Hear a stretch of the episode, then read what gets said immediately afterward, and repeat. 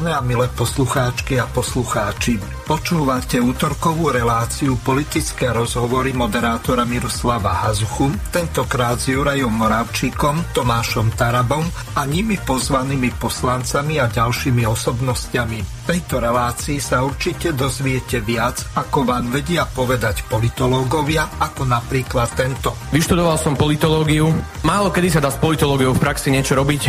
Ľudia stále volia Fica a Smer. Ako politológ sa ich občas pýtam, prečo stále volíte Fica, že nevadia vám všetky tie kauzy. Oni im povedali, že dobre, každý má nejaké chyby, ale pozri sa, nie je ten Fico až taký zlý, veď dal nám aj vlaky zadarmo. Dobre, vlaky zadarmo, hej, to dal aj Hitler a chodili na čas. Hej,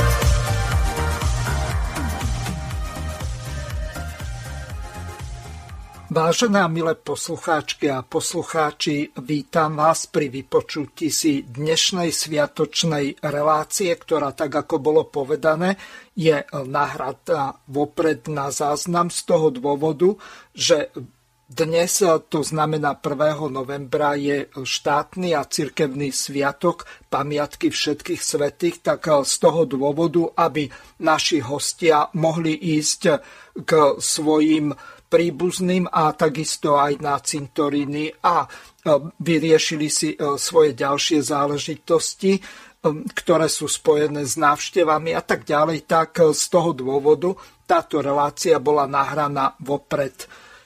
Čiže v dnešnej relácii sa v prvej časti pozrieme na to, že aká je vlastne politická situácia v parlamente, ako dopadli komunálne voľby, či už na úrovni miest a obcí, alebo na úrovni vyšších územných celkov. Zhodnotia naši hostia aj špinavosť politickej kampane, o ktorej sme trošku hovorili pred reláciou. A takisto sa pozrieme na to, že čo sa dialo v parlamente. Takže predstavím vám dnešných našich hostí. Samozrejme, bude tu Juraj Moravčík, ktorého srdečne pozdravujem. Pekne pozdravujem všetkých poslucháčov Slobodného vysielača. Želám pokojné sviatočné obdobie. Vzhľadom k tomu, že Tomáš Taraba sa dnes nemôže z pracovných a služobných povinností zúčastniť vysielania, tak túto reláciu povedieme spolu s Jurajom Moravčíkom. Ďalšou hosťou našej relácie je pani Darinka Mosná, ktorú pozdravujem. Ahoj Mirko, zdravím všetkých poslucháčov. A tretím našim hosťom prvýkrát v Slobodnom vysielači je pán doktor Ján Papuga, ktorého srdečne pozdravujem. Dobrý deň, želám príjemné jesenné sviatky. Janko, vzhľadom k tomu, že si prvýkrát v Slobodnom vysielači, tak by bolo dobre, keby si pár slov povedal o sebe. My sa poznáme nejakých 8-9 rokov, tak z toho dôvodu si týkame, tak dúfam, že mi to nebudú mať naši poslucháči za zle, že si týkam so všetkými hostiami dnešnej relácie. Takže pár slov o sebe môžeš povedať. Áno, som člen strany Život, Národná strana. Som tam ako odborník na školstvo, aj na základe toho, že v školstve som asi tak 22 rokov. Učil som na všetkých typoch škôl, aj na vysokej škole, aj som školu riadil, venujem sa problematike školstva, konkrétne z hľadiska odborného sa venujem slovenčine a estetike, umeniu, ale vôbec mojou záľubou a mojou oblasťou je pedagogika v tom najširšom význame slova, aj v spojení so spoločnosťou, s politikou a treba s inými vedami. Teraz je také moderné volať každého, kto vie trošku o školstve, že je hneď expert, tak ja sa označujem iba ako odborník na školstvo, okrem iného sa živím aj písaním, teda ako spisovateľ a teda aj ako pedagóg v normálnej kamennej škole. Tak úvod máme za sebou. Teraz prehrám prvú ukážku. Neviem, do akej miery ste o tom informovaní. V podstate v parlamente nasleduje alebo pokračuje taká obštrukcia, kde v podstate keď sa nepodarí nejaké zákony presadiť alebo hrozí tomu, že by neprešli, tak všelijaké obštrukcie sa robia. Dobre by bolo, keby ste okomentovali, najmä Juraj, ktorý je asistentom poslanca, že čo sa to vlastne dialo v prípade toho tzv. Hackerského útoku na Národnú radu, kde dokonca ani pokladne v parlamentnom bufete nefungovali. Na parlament vraj zaútočili hackeri. A konšpiračné teórie o tom, že za to môže Putin, odštartujú o 3, 2, 1. Už len čakám, že ma obvinia, že som ráno volal Vladimírovi, aby na Slovensku napadol nevinné parlamentné hlasovacie zariadenia. V skutočnosti vláde chýba väčšina a dnes by v hlasovaní dostala na frak. A dnes mala v parlamente vystúpiť Čaputová, deň potom, čo zmarila už druhé referendum. Ani vláde, ani Čaputovej sa nechcelo ísť do debaklu. A takto akože máme hekerov. V denníku N si vymysleli srandovný internetový prieskum, v ktorom im vyšlo, že jediná koalícia, ktorá bude mať v budúcnosti stabilnú väčšinu, bude Hlas, Progresívne Slovensko a Saska. Vlhký sen liberálov z NK. Toto napísali. Koalícia Hlas, Progresívne Slovensko, Saska a Sme rodina by mala 85 poslancov, v prípade, že by do partie pribrali KDH, by z toho bola ústavná väčšina s 97 hlasmi. Ja len, aby každý vedel, čo sa chystá. Dúhová koalícia. Robert Fico dnes prišiel s ďalšími dôkazmi, že Lipšicova prokuratúra vedie proti opozícii politický džihad. Na základe lží a podvodov.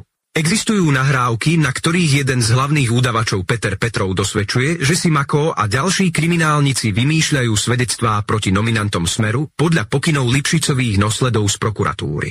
Petrov hovorí o kauze Judáš, ktorou zlikvidovali Milana Lučanského. A potvrdzuje, že hlavný udavač Slobodník nič nevie. To je ten, ktorého v tom čase obhajoval Lipšic. Druhý hlavný udavač Behm, ktorý si vymýšľal krivé obvinenia na generála Lučanského, údajne zastrelil sám seba. A kto to mal dosvedčiť?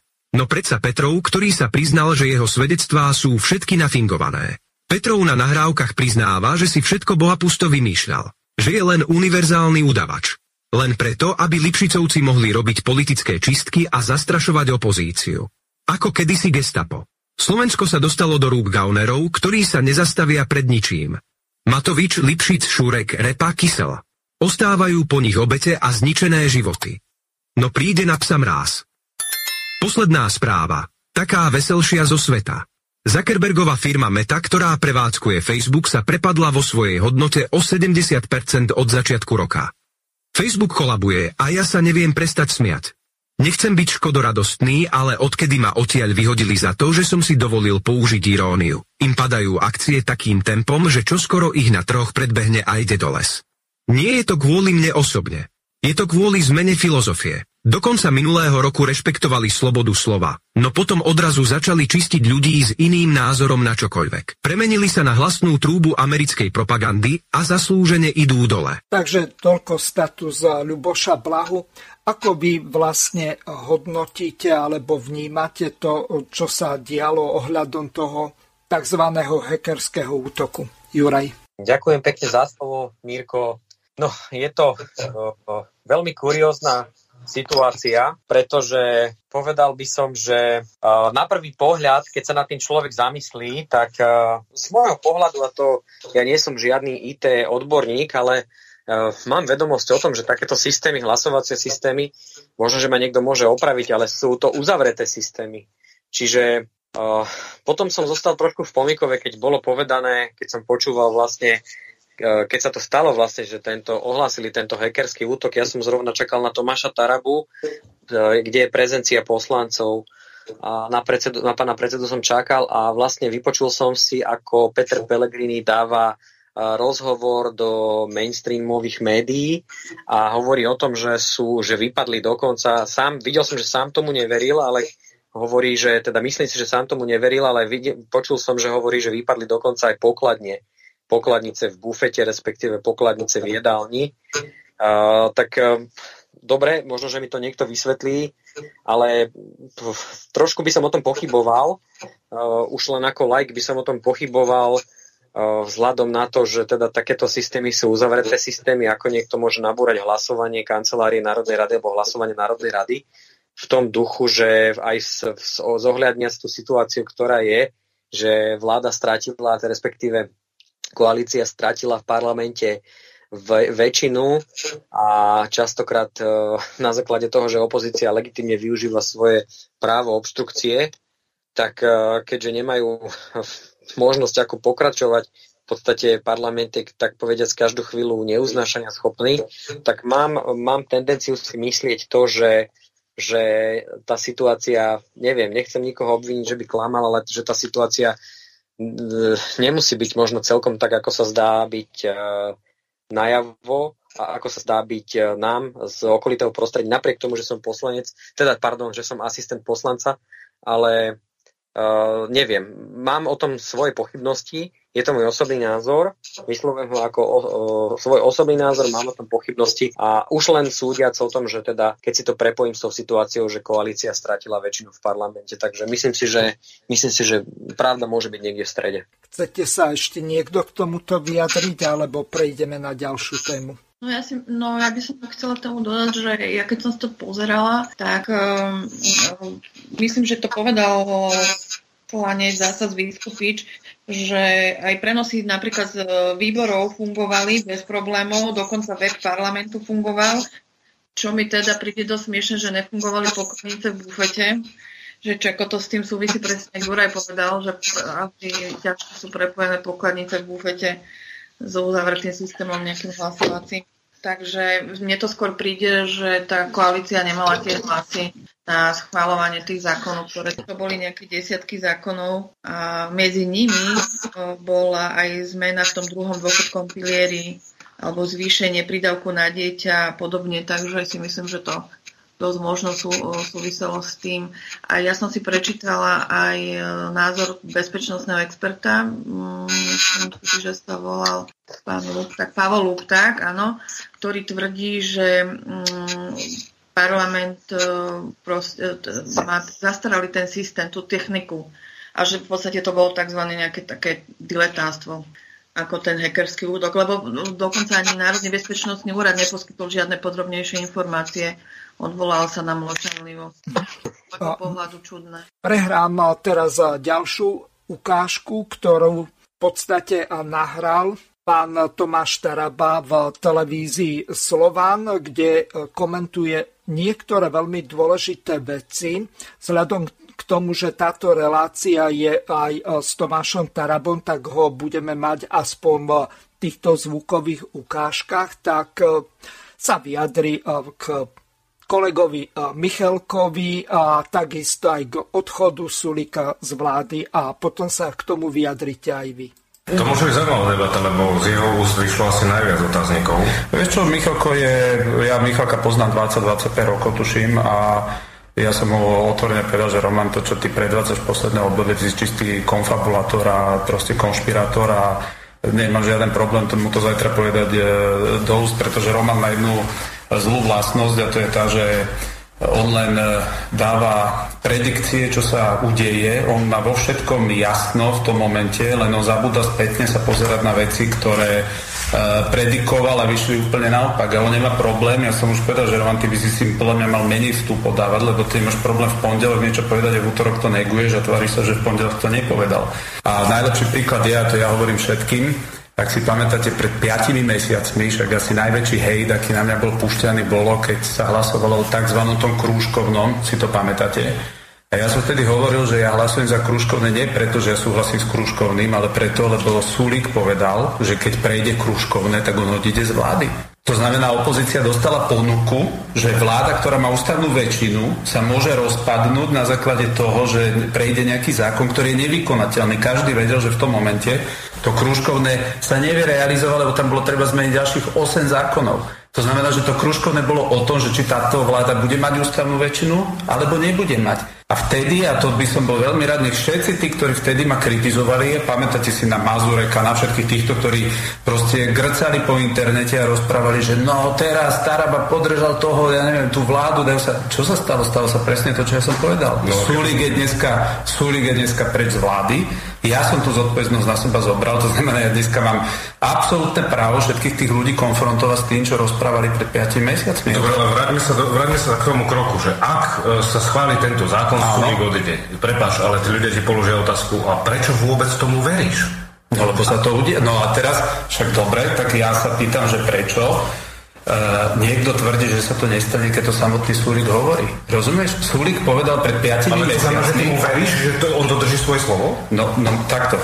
Keď Sulík povedal pred 5 mesiacmi, ak prejde tento zákon, ja odídem z vlády a povie to verejne, tak teraz si povedzme, kto mal pravdu. Dobre, ja som uveril, že to spraví. Spravil to. Ale ľudia sa pýtajú len na to tvoje uverenie, na nič iné. No ale a teraz mi povedz, že ja sa mám postaviť a povedať, viete čo? Sulík nám povedal, že ak prejde tento zákon, tá vláda sa rozpadne a my sme mu neuverili a nezahlasovali. Nie, mal by si povedať, Sulík povedal toto, áno. Ja mu síce neverím, ale urobím to, pretože on dal svoje slovo. No jasné, však to je to, tak áno. Týchto pokusov bolo koľko, čiže sa presvedčil, že sa im nedá veriť nikomu. No ale výsledok je, pozrite, ja som teda dosiahol svojim hlasovaním naozaj pred 5 mesiacmi to, že tá vláda sa rozpadla. Ja keby som vtedy hlasoval tak, jak vykrikoval Mazúrek po internete, tak dneska máme vládu s ústavnou väčšinou. A to, čo je to absurdné, že ten Sulík, veci zoberme tie 2,5 roka dozadu, čo sa tu dialo. Takže riešili sme to pred 4 týždňami ohľadom tejto šachovej partie, tak bohužiaľ z pohľadu našich odporcov alebo komentátorov, hlavne na tých sociálnych sieťach, tak to Tomášovi vyšlo. Vláda sa síce rozpadla, no lenže Sulík šarapati ako taký pseudokoaličný poslanec so svojím tímom 20 ďalších poslancov, lebo on ich má už dohromady 21, lebo tam urobil zberný tábor z celého parlamentu, zobral tam všetkých tých Kolíkovcov a ďalších. Takže dobre by bolo, Juraj, keby si to okomentoval, ako sa za ten mesiac vyvinuli tieto vzťahy ohľadom toho, o čom sme minulý mesiac hovorili, to znamená, vieme okrem iného aj to, že referendum bude o jednej otázke, ale mňa by zaujímalo to aj, ako vlastne vyzerá teraz tá situácia s tým návrhom zákona, ktorým sa má zmeniť ústava takým spôsobom, aby v podstate bolo umožnené, či už uznesením Národnej rady rozpustiť parlament alebo na základe referenda. Pretože, ako vieme, referendum síce bude niekedy, odhadujem v januári, ešte pani prezidentka, pokiaľ mám informácie, ho nevyhlásila, údajne má na to mesiac času, čo neviem o niečom takom, ale nevadí. Dávam ti slovo. Ďakujem veľmi pekne za slovo. Mirko, je to otázka veľmi na mieste. Nadviažem ešte na tú dokrutku Tomáša Tarabu z vysielania TV Slovan. Presne tak, mnohí odporcovia doslova citujem, alebo teda použijem slova aj Tomáša Tarabu, úplne Mazúrekovci grcali po internete, po Facebookoch, kade tade, vytlkali z toho politický kapitál, ale v politike treba vedieť zaujímať alebo vedieť používať aj taktiky, ktoré sú politické. A preto naozaj toto hlasovanie spôsobilo rozpad štvorkoalície. Vďaka teda Život národnej strane a nášmu predsedovi Tomášovi Tarabovi sa takéto niečo podarilo. No tak tá situácia... Vrátim sa aj pred mesiacom, nadväžem na tú otázku ohľadom teda tej témy ústavného zákona, novelizácie ústavy v súvislosti s možnosťou predčasne rozpustiť parlament. No, upozornil si nás tiež na jednu nuancu v súvislosti s konkrétnym paragrafovým znením. Ja nie som právnik, takže nechcel by som zachádzať príliš do paragrafového znenia, ale Marek Geci aj pani doktorka Otilia Hamačková sa na to pozreli. My sme si pripravili pozmenujúci návrh, ktorý viem, že si komunikoval aj priamo s našim podpredsedom Filipom Kufom a upozornil si ho na nejaké veci. Ďakujeme ti, že si tiež povedal alebo vyslovil si svoj právny názor. Čiže my máme pripravený pozmeňujúci návrh, to nie je vôbec tajomstvo, práve naopak. No ale vzhľadom na to, že tá situácia v parlamente sa vyvíja a Sulíkovci si urobili taký zberný tábor poslancov, ktorí predpokladám, že sa pridávajú k tejto liberálnej partaji, v podstate, ktorá myslím si, že do istej miery robí hanbu slovu liberálny alebo liberalizmu ako takému, z ktorého v politickej filozofii liberalizmus vznikol, a myslím si, že teraz je už sú nahony vzdialení tomuto pravému slovu a skrývajú za ňoho rôzne iné izmy. No ale to by zase možno aj môj kolega Miro Vetrík vedel povedať o zneužívaní symbolu duhovej vlajky, ktorá v podstate v písme alebo v Biblii znamená niečo iné, ako je teraz predstavované alebo ako je teraz v mainstreame hovorené. Ale vrátim sa k tej otázke. No my sme vďaka tomu, že čítame tú situáciu, takže asi tam prebiehajú v parlamente medzi týmito politickými stranami rôzne snahy o nejaké dohody, zákulisné dohody, tak sme požiadali procedurálnym návrhom minulý týždeň, ktorý bol schválený. V rámci toho ešte predtým, než padol systém hlasovací, tak sa podarilo schváliť procedurálny návrh predtým, než ho tí hackeri napadli. Tak sa schválil procedurálny návrh, že tieto zákony, ktoré predložil Život, Národná strana, kde bol aj teda predkladateľ samozrejme Tomáš Taraba a Kufovci, tak bol to presne novelizácia ústavy, bola to zákon o spotrebnej dani z minerálnych olejov a plus tam boli ešte dva zákony v spolupráci s Kufovcami. Teraz si nespomeniem presne na číslo tlačí alebo názvy, ale vďaka tomuto procedurálnemu návrhu, ktorý sa schválil, sme presunuli tieto zákony na ďalšiu riadnu schôdzu Národnej rady, čiže novembrovo-decembrovú schôdzu, pretože asi čítame tú situáciu tak, že tam naozaj prebiehajú vlastne nejaké snahy o nejaké politické dohody medzi bývalými koaličnými stranami a koaličnými stranami, teda aj tento zberný dvor Saskarov. Takže asi tam prebiehajú nejaké počty s poslancami, že kto za čo zahlasuje, komu za čo zahlasuje naopak.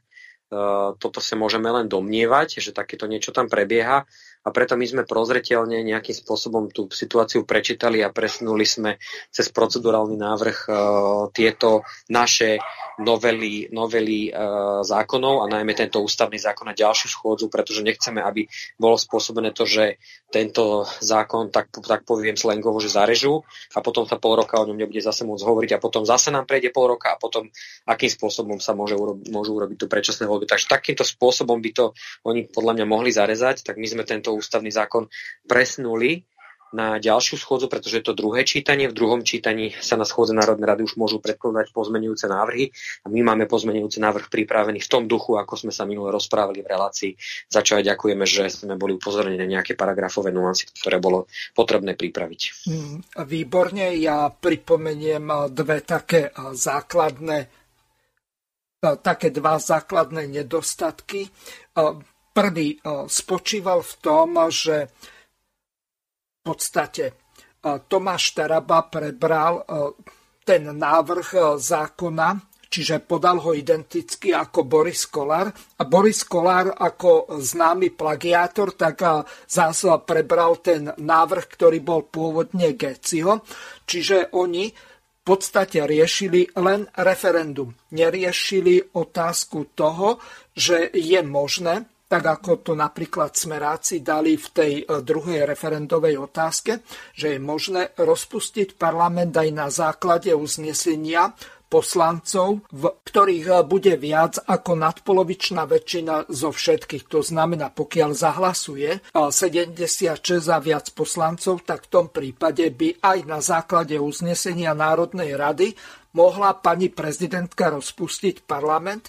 A to len za toho predpokladu, že takúto kompetenciu bude mať v článku 102 odsek 1 písmeno E, kde bude explicitne uvedené, že prezident Slovenskej republiky môže rozpustiť Národnú radu na základe platného uznesenia poslancov Národnej rady alebo na základe úspešného a platného referenda. Takže toľko pre našich poslucháčov, aby mali jasné, že o čom sme s poslancami, či už za Smer, alebo aj s poslancami najmä, ktorí predkladajú tento návrh zákona, to znamená s Tomášom Tarabom, Filipom Kufom a Štefanom Kufom hovorili. Takže...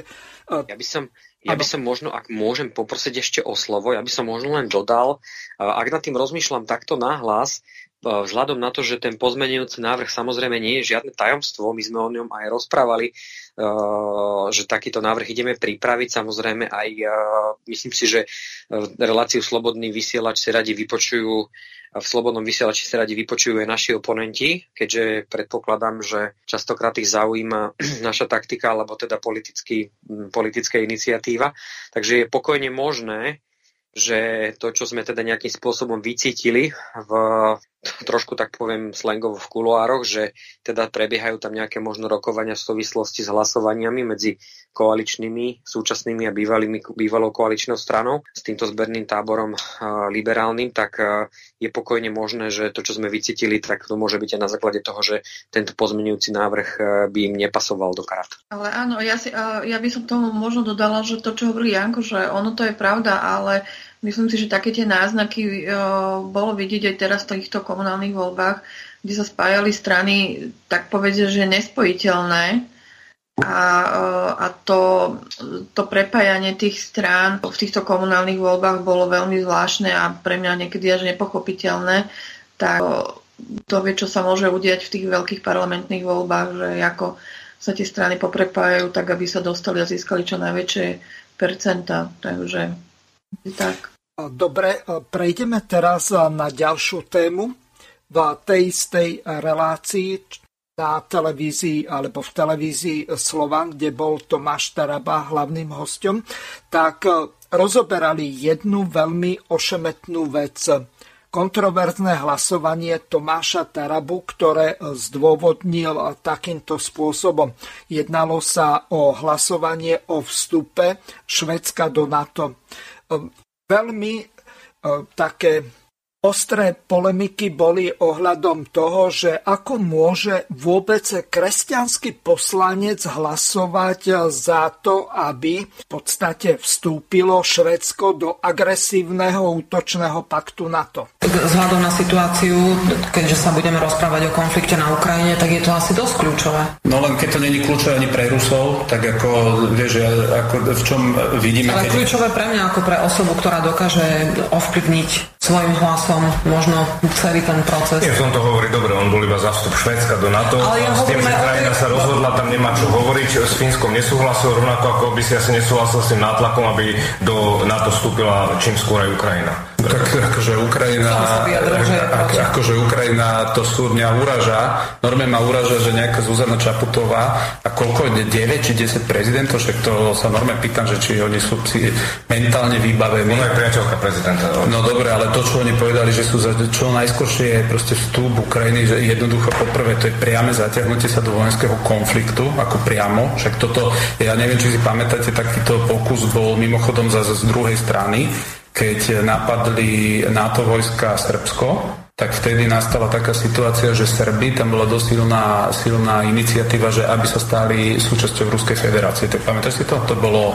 No a presne z tohoto dôvodu jednoducho to už zase Rusi cítili, že ten konflikt bol v takej fáze, že keby prijali oni Srbov vtedy do NATO, tak to je automatické vtiahnutie Ruska do konfliktu z NATO. A toto je presne opačné garde.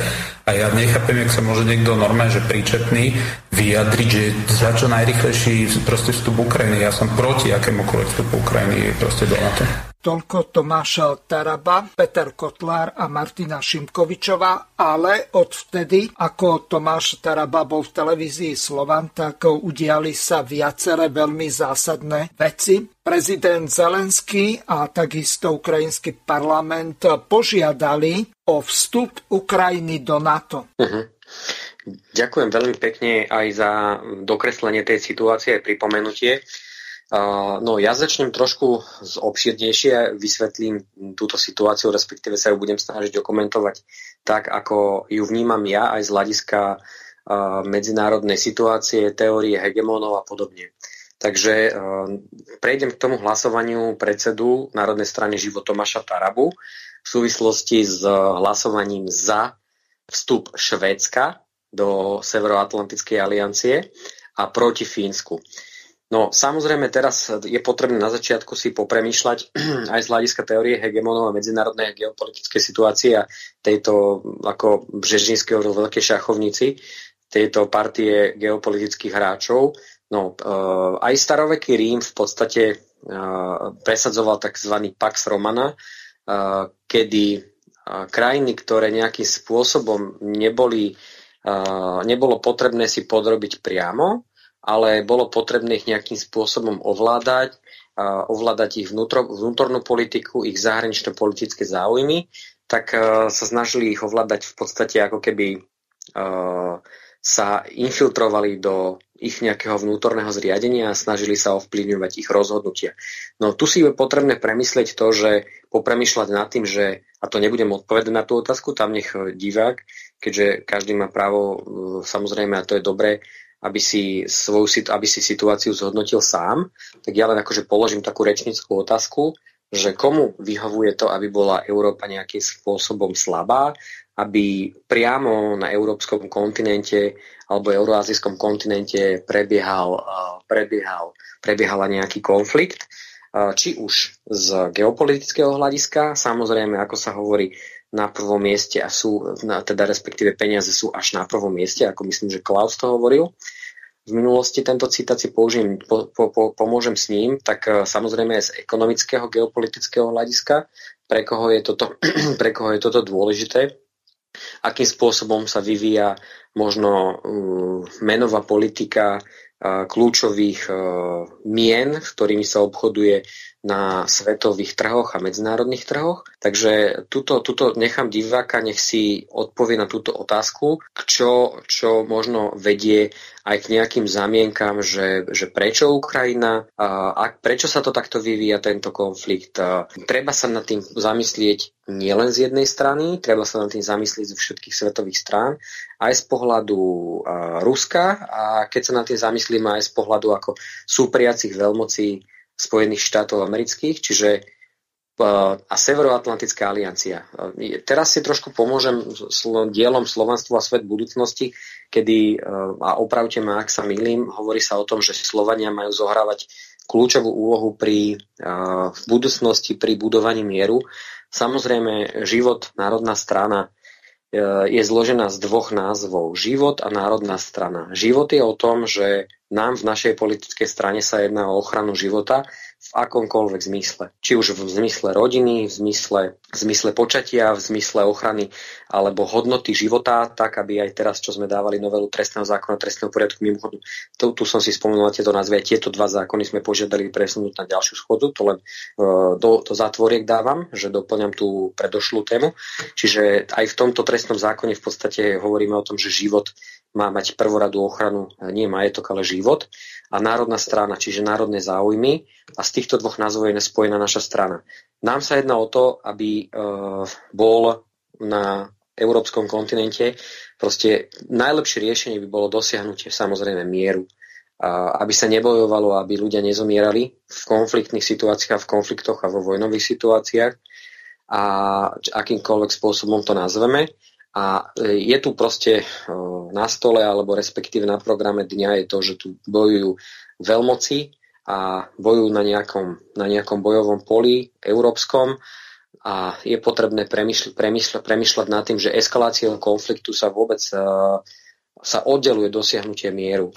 No a tieto krajiny, ako aj hovoril Tomáš Taraba vo svojom vysvetlení toho hlasovania, a ja sa stotožňujem plne s názorom Tomáša Tarabu, jednoducho medzi týmito dvomi mocnosťami a preto tu súhlasím s tým, že čo sa týka Ukrajiny, pokiaľ by tá vstúpila do Severoatlantickej aliancie, jednak nie je, a to podľa mňa vnútorne absolútne pripravená a jednak je to len jednostranný krok k eskalácii napätia, ktoré bude viesť môže viesť, nebude, ale hovorím môže tento konflikt eskalovať naozaj ku globálnemu konfliktu, ktorý sa bude prejavovať na rôznych ohniskách, na šachovníci hegemonov po celom svete a môže potom sa veľmi nepriaznivo, ešte nepriaznivejšie prejaviť aj na životoch krajín, ktoré sú susediace s Ukrajinou, do takej miery, že to bude mať naozaj za následok rapidne aj to, čo nás teraz čaká, tak myslím si, že by sa to mohlo prejaviť ešte do iných oblastí života.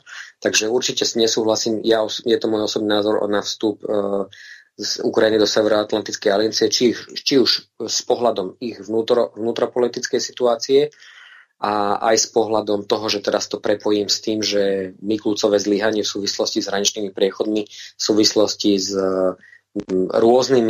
rôznymi individuami, ktoré sa pod rúškou utečencov infiltrujú alebo dostávajú sa do priestoru Schengenu, a preto sa teraz môžeme vidieť to, čo sa deje teraz na hranicách napríklad so susednou Českou republikou, kde sú kolóny 5-kilometrové, 10-kilometrové, až pomaly pokúty, sekule, takže sa čaká. Takže tu len poviem to, že to hlasovanie. Takže Švédsko, ja sa stotožňujem s tým, Švédsko to není priamo susediaca krajina s Ruskou federáciou. Juraj, tu ťa zastavím. Aho. Švédsko, aj keď nemá hranice pozemné, má hranice námorné. A tie súboje švédskych Gripenov a ruských Migov alebo Suchojov sú veľmi ľahko dohľadateľné. A ďalšia vec, tým, že vstúpi Švédsko do NATO, tak v podstate sa stane to, že o čo sa usilujú Spojené štáty. Oni chcú Baltické more vyhlásiť ako more NATO a oni chcú zabrániť tomu, aby ruské lode, či už z Petrohradu alebo z Kaliningradu, nemohli ani vyplávať a tým pádom ich chcú odstrihnúť od námornej trasy a už vieme teraz, ako vystupujú niektoré tie pobalské krajiny, ako napríklad Litva, že nechce vlaky pustiť ruské, ktoré smerujú do Kaliningradu. Čiže toto je jedna veľmi ošemetná vec, takže nie je to až tak jednoduché, že Švédi nesúsedia priamo pozemnou hranicou. Tu je námorná hranica.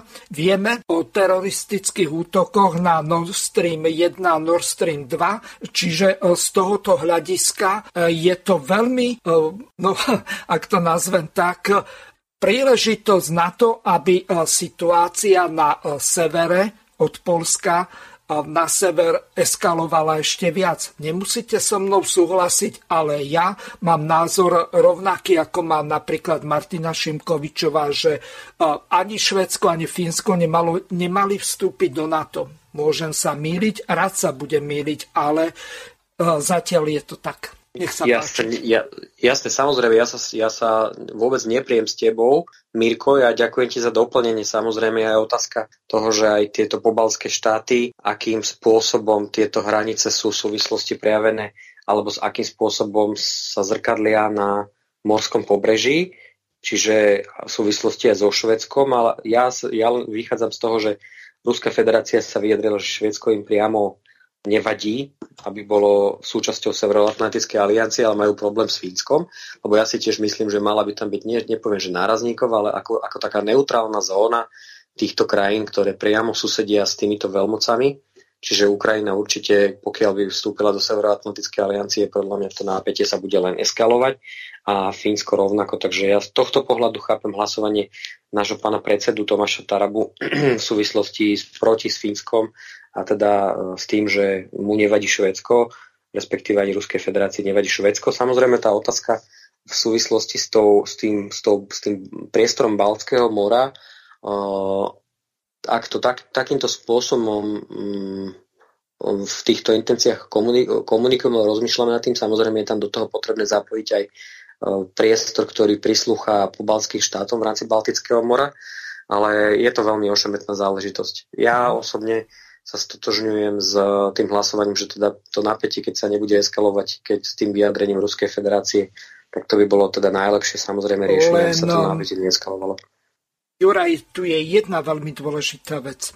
To vyhlásenie Ruskej federácie bolo podstatne skôr ohľadom toho, že oni sa neboja vstupu Švédska do Severoatlantickej aliancie. To bolo pred tými teroristickými útokmi na Nord Stream 1 a Nord Stream 2. Tým sa diametrálne zmenila situácia a takisto zmenila sa situácia tým, že Švédsko a takisto a najmä Fínsko sa snažia jednať so Spojenými štátmi, aby Spojené štáty nevyhlásili Baltické more ako more NATO. V tom je najväčší ten problém, lebo ako náhle oni to vyhlásia za more NATO, tak v tom momente tam nepustia nikoho a to bude jeden konflikt za druhým. Tým sa rozbehne nejaká námorná vojna. Možno skončíme aj v jadrovej, pretože Ruská federácia nikdy nepripustí to, čo vytresli nejakí českí politici, že oni už si delia Kaliningrad, že Česi budú mať tú časť od mora a že Poliakom dajú to, čo hraničí s Polskom. Čiže toto je veľmi kontroverzná vec. To sú cestné takéto vyjadrenia politikov o delení si nejakého územia a naozaj toto sú cestné takéto vyjadrenia. Aj to, čo teraz naznačila Darinka Mosná, to hlasovanie Tomáša Tarabu bolo pred tými teroristickými útokmi. Dobre. Ale mňa napríklad v tejto téme, o ktorej sa bavíme, teda Ukrajina, NATO a vojna, mňa zaraža vždy, alebo teda jedna vec, že kde máme Organizáciu spojených národov, že prečo tá nič nerobí, že vlastne to je organizácia, ktorá bola založená na to, aby sa zachoval nejaký medzinárodný mier, ale ja som doteraz nezaznamenal nejaké výrazné rokovania zo strany Organizácie spojených národov, čo sa týka mieru. Čo robí Bezpečnostná rada OSN? Však Bezpečnostná rada je orgánom OSN, ktorý má hlavnú zodpovednosť za zachovanie medzinárodného mieru a bezpečnosti. A jediný, kto tu jedná, je Erdogan. Však mne to príde, že úplne smiešné, aby čo sa týka mieru, Rusko, Ukrajina a teda samozrejme s tým Spojené štáty americké, aby tam jednal Erdogan. Mne tam chýba proste tá iniciatíva zo strany OSN. Došlo k jednej veľmi takej kontroverznej téme, ktorú rozoberali kolegovia na Infovojne, Noro Lichtner, ktorý v podstate komentoval nešťastné teologické vyjadrenia ministerky bývalej spravodlivosti a magistry práva. Vypočujte si Mária, hej? Tam na tom, aby jednak vysvetlili časť Biblie, ktoré sa vykladajú klamlivo, že by mal byť hriech a v hriechu by mali žiť tí ľudia, ktorí žijú v láske, ako muž s mužom alebo žena so ženou. Proste sú tu predstavitelia cirkvi, ktorí veľmi jasne vysvetľujú, že aj keď sa opreme o Bibliu, tak je klamlivé to vykladať takto a určite by si to neprijal Ježiš. Ja som o tom skalopevne presvedčená. Nestretla som sa s ním, neviem to od neho priamo, ale som o tom presvedčená, že keby tu teraz bol s nami, tak by s nami išiel na pochod. A ja som presvedčený, že keď sa Mário Kolík opre o Bibliu, tak jej zhorí ruka aj s Bibliou. Takže toľko Noro Lichtner a Mária Kolíková. Teraz ešte prehrám, skôr ako dám ďalším hosťom slovo na túto tému. Jeden otvorený list, ktorý napísal doktor teológie Štefan Mordel, ktorý uviedol nasledovne. THDR Štefan Mordel, vážená pani Kolíková. Vo svojej výpovedi ste tvrdili, že interpretácia o hriešnosti homosexuálnych aktov je nesprávna, pričom sa odvolávate na akýsi výklad Biblie. Vyslovili ste svoje presvedčenie, že títo ľudia v homosexuálnom vzťahu nežijú v hriechu, ale v láske ako muž, žena a preto je toto všetko v úplnom poriadku. Podľa vás je teda tvrdenie, že homosexuálne vzťahy sú hriešne, klamlivé a odvolávate sa na akýsi iný výklad, ktorý je vraj v súlade s Bibliou. Dokonca ste vyjadrili presvedčenie, že Ježiš by sa dnes sám pripojil do dúhového sprievodu na podporu homosexuálnej menšiny. Vážená pani Kolíková, chcem vás upozorniť na veľmi vážny skutok osočovania a znevažovania náboženského presvedčenia, ktorého ste sa svojou výpovedou dopustili. Nebudem sa s vami púšťať do polemiky ohľadom biblických výpovedí vo vzťahu ku homosexuálnym vzťahom, ktoré Biblia jednoznačne odsudzuje ako hriešne. To isté tvrdí aj katechizmus katolíckej cirkvi a mnohé iné dokumenty. Vaše tvrdenie, že dnes by sa Ježiš zapojil do dúhového sprievodu, aby podporil tieto skupiny, je nielen zavádzajúce, ale aj hlboko urážlivé. Viete si predstaviť, že by ste toto tvrdili napríklad o Mohamedovi? V V tomto prípade asi by vám to neprešlo iba močaním, pretože moslimovia by to zrejme klasifikovali ako rúhanie. Toľko doktor Štefan Mordel. Môžete to komentovať, asi Darinka chcela reagovať? Áno, ja som chcela ešte k tomu, čo sme sa bavili o tej Kolíkovej a aj o pani prezidentke, k tomu, že tí liberálni politici a médiá vyzývajú k tomu zastaveniu násilia voči tej komunite LGBTI tým, že vlastne hejcujú nenávisť zase voči druhej skupine, voči konzervatívcom, tak ja teda neviem, či toto je úplne riešenie a snažia sa uplatňovať kolektívnu vinu a sugestívnymi článkami a tými hysteriami v médiách a v rôznych diskusiách politických a inými vyjadreniami podsúvajú narratív, že sa teraz máme všetci cítiť vinnými za začiatie nejakého zradikalizovaného mladého muža, ktorý sa niekde strátil cestou, životom a nikto to nevšimol a neriešil to a oni to teraz podsúvajú, že sa máme dokonca, myslím, že Arpačov test vyhlásil, že všetci veriaci kresťania sú neofašisti. To už sme sa kam dostali, aby sa takéto vyhlásenia dostávali do médií. Mne sa rozum nad tým zastavuje. A to nie je len Kolíková pani prezidentka, ale pozrieme sa, čo teraz nedávno bolo na internete, kolovalo video s Nicholsonovou. Tak pani Nicholsonová vyhlásila na tej Európskej konferencii proti násiliu na ženách, že naše veľkonočné sviatky sú ukážkou rodového násilia a my sme neratifikovali ten istanbulský dohovor preto, aby sme mohli byť ženy na Veľkú noc. To akože, ja ani neviem, čo k tomu viac dodať, to, jak môže niekto na Európskej konferencii zahlásiť, že neratifikujeme dohovor, aby sme mohli byť ženy na Veľkú noc. To je presne tak. Zase má niekto... Očierňovanie Slovenska ústami aj pani Nicholsonovej, však to sa stáva takým, už z jej ústov, že normálne, že folklór a tradícia. Ona to robí non-stop napriek tomu, že teda sa aj tie slovenské tradície nepozdávajú, tak ona si vytvorila takú vlastnú tradíciu očierňovanie Slovenska. Uh-huh. A máme tu dokonca, myslím, že dneska, alebo včera som to čítala, podľa mňa veľmi trefne pomenované, Darinka. Veľmi trefne. A ešte som čítala, myslím, že včera, alebo keď to bolo, to nie je podstatné, teraz tie útoky na firmu, tú hračkarskú firmu, môžem povedať názor, neviem, Mirko, či môžem, na firmu Dráčik a na toho majiteľa, za tie statusy, čo on tam dáva, ja teda už mám veľké deti, takže na stránku Dráčika nechodím, ale podľa toho, čo som čítala, on sa tam asi vyjadruje k nejakým celospoločenským otázkam a náladám spoločnosti a vznikla taký projekt, za ktorým stoja dvaja páni, plus sa samozrejme k tomu pridal aj pán z Gerulaty, kde vyzývajú ľudí, aby prostredníctvom mailom, oni tam uverejnili zoznam a vyzývajú ľudí, aby posielali dodávateľom firmy Dráčik maily, aby s nimi nespolupracovali. To, kam sme sa dostali v tom liberalizme, ktorý tu oni presadzujú, že sa tu robia cieľané útoky a zosmiešňovanie, dokonca diskreditácia až ničenie podnikania a súkromia a ľudí, ktorí nesúhlasia s ich videním sveta. Podľa mňa mne to prípada normálne, že čistý komunizmus, že tam sa vraciame. Ja len ti poviem, ja som si na to také slovné spojenie mi napadlo v tejto súvislosti, taká asociácia, ako keby to bol diktát progresívneho liberalizmu. Áno, progresívneho liberalizmu, ktorý zasahuje normálne orwellovské videnie, ktoré zasahuje iný názor, je nesprávny názor, ktorý hovorí o nejakých tradíciách, o nejakom tradičnom postoji alebo pohľade na rodinu, na hodnoty spoločenské, je chorý podľa nich. No mne sa nad tým rozum zastavuje.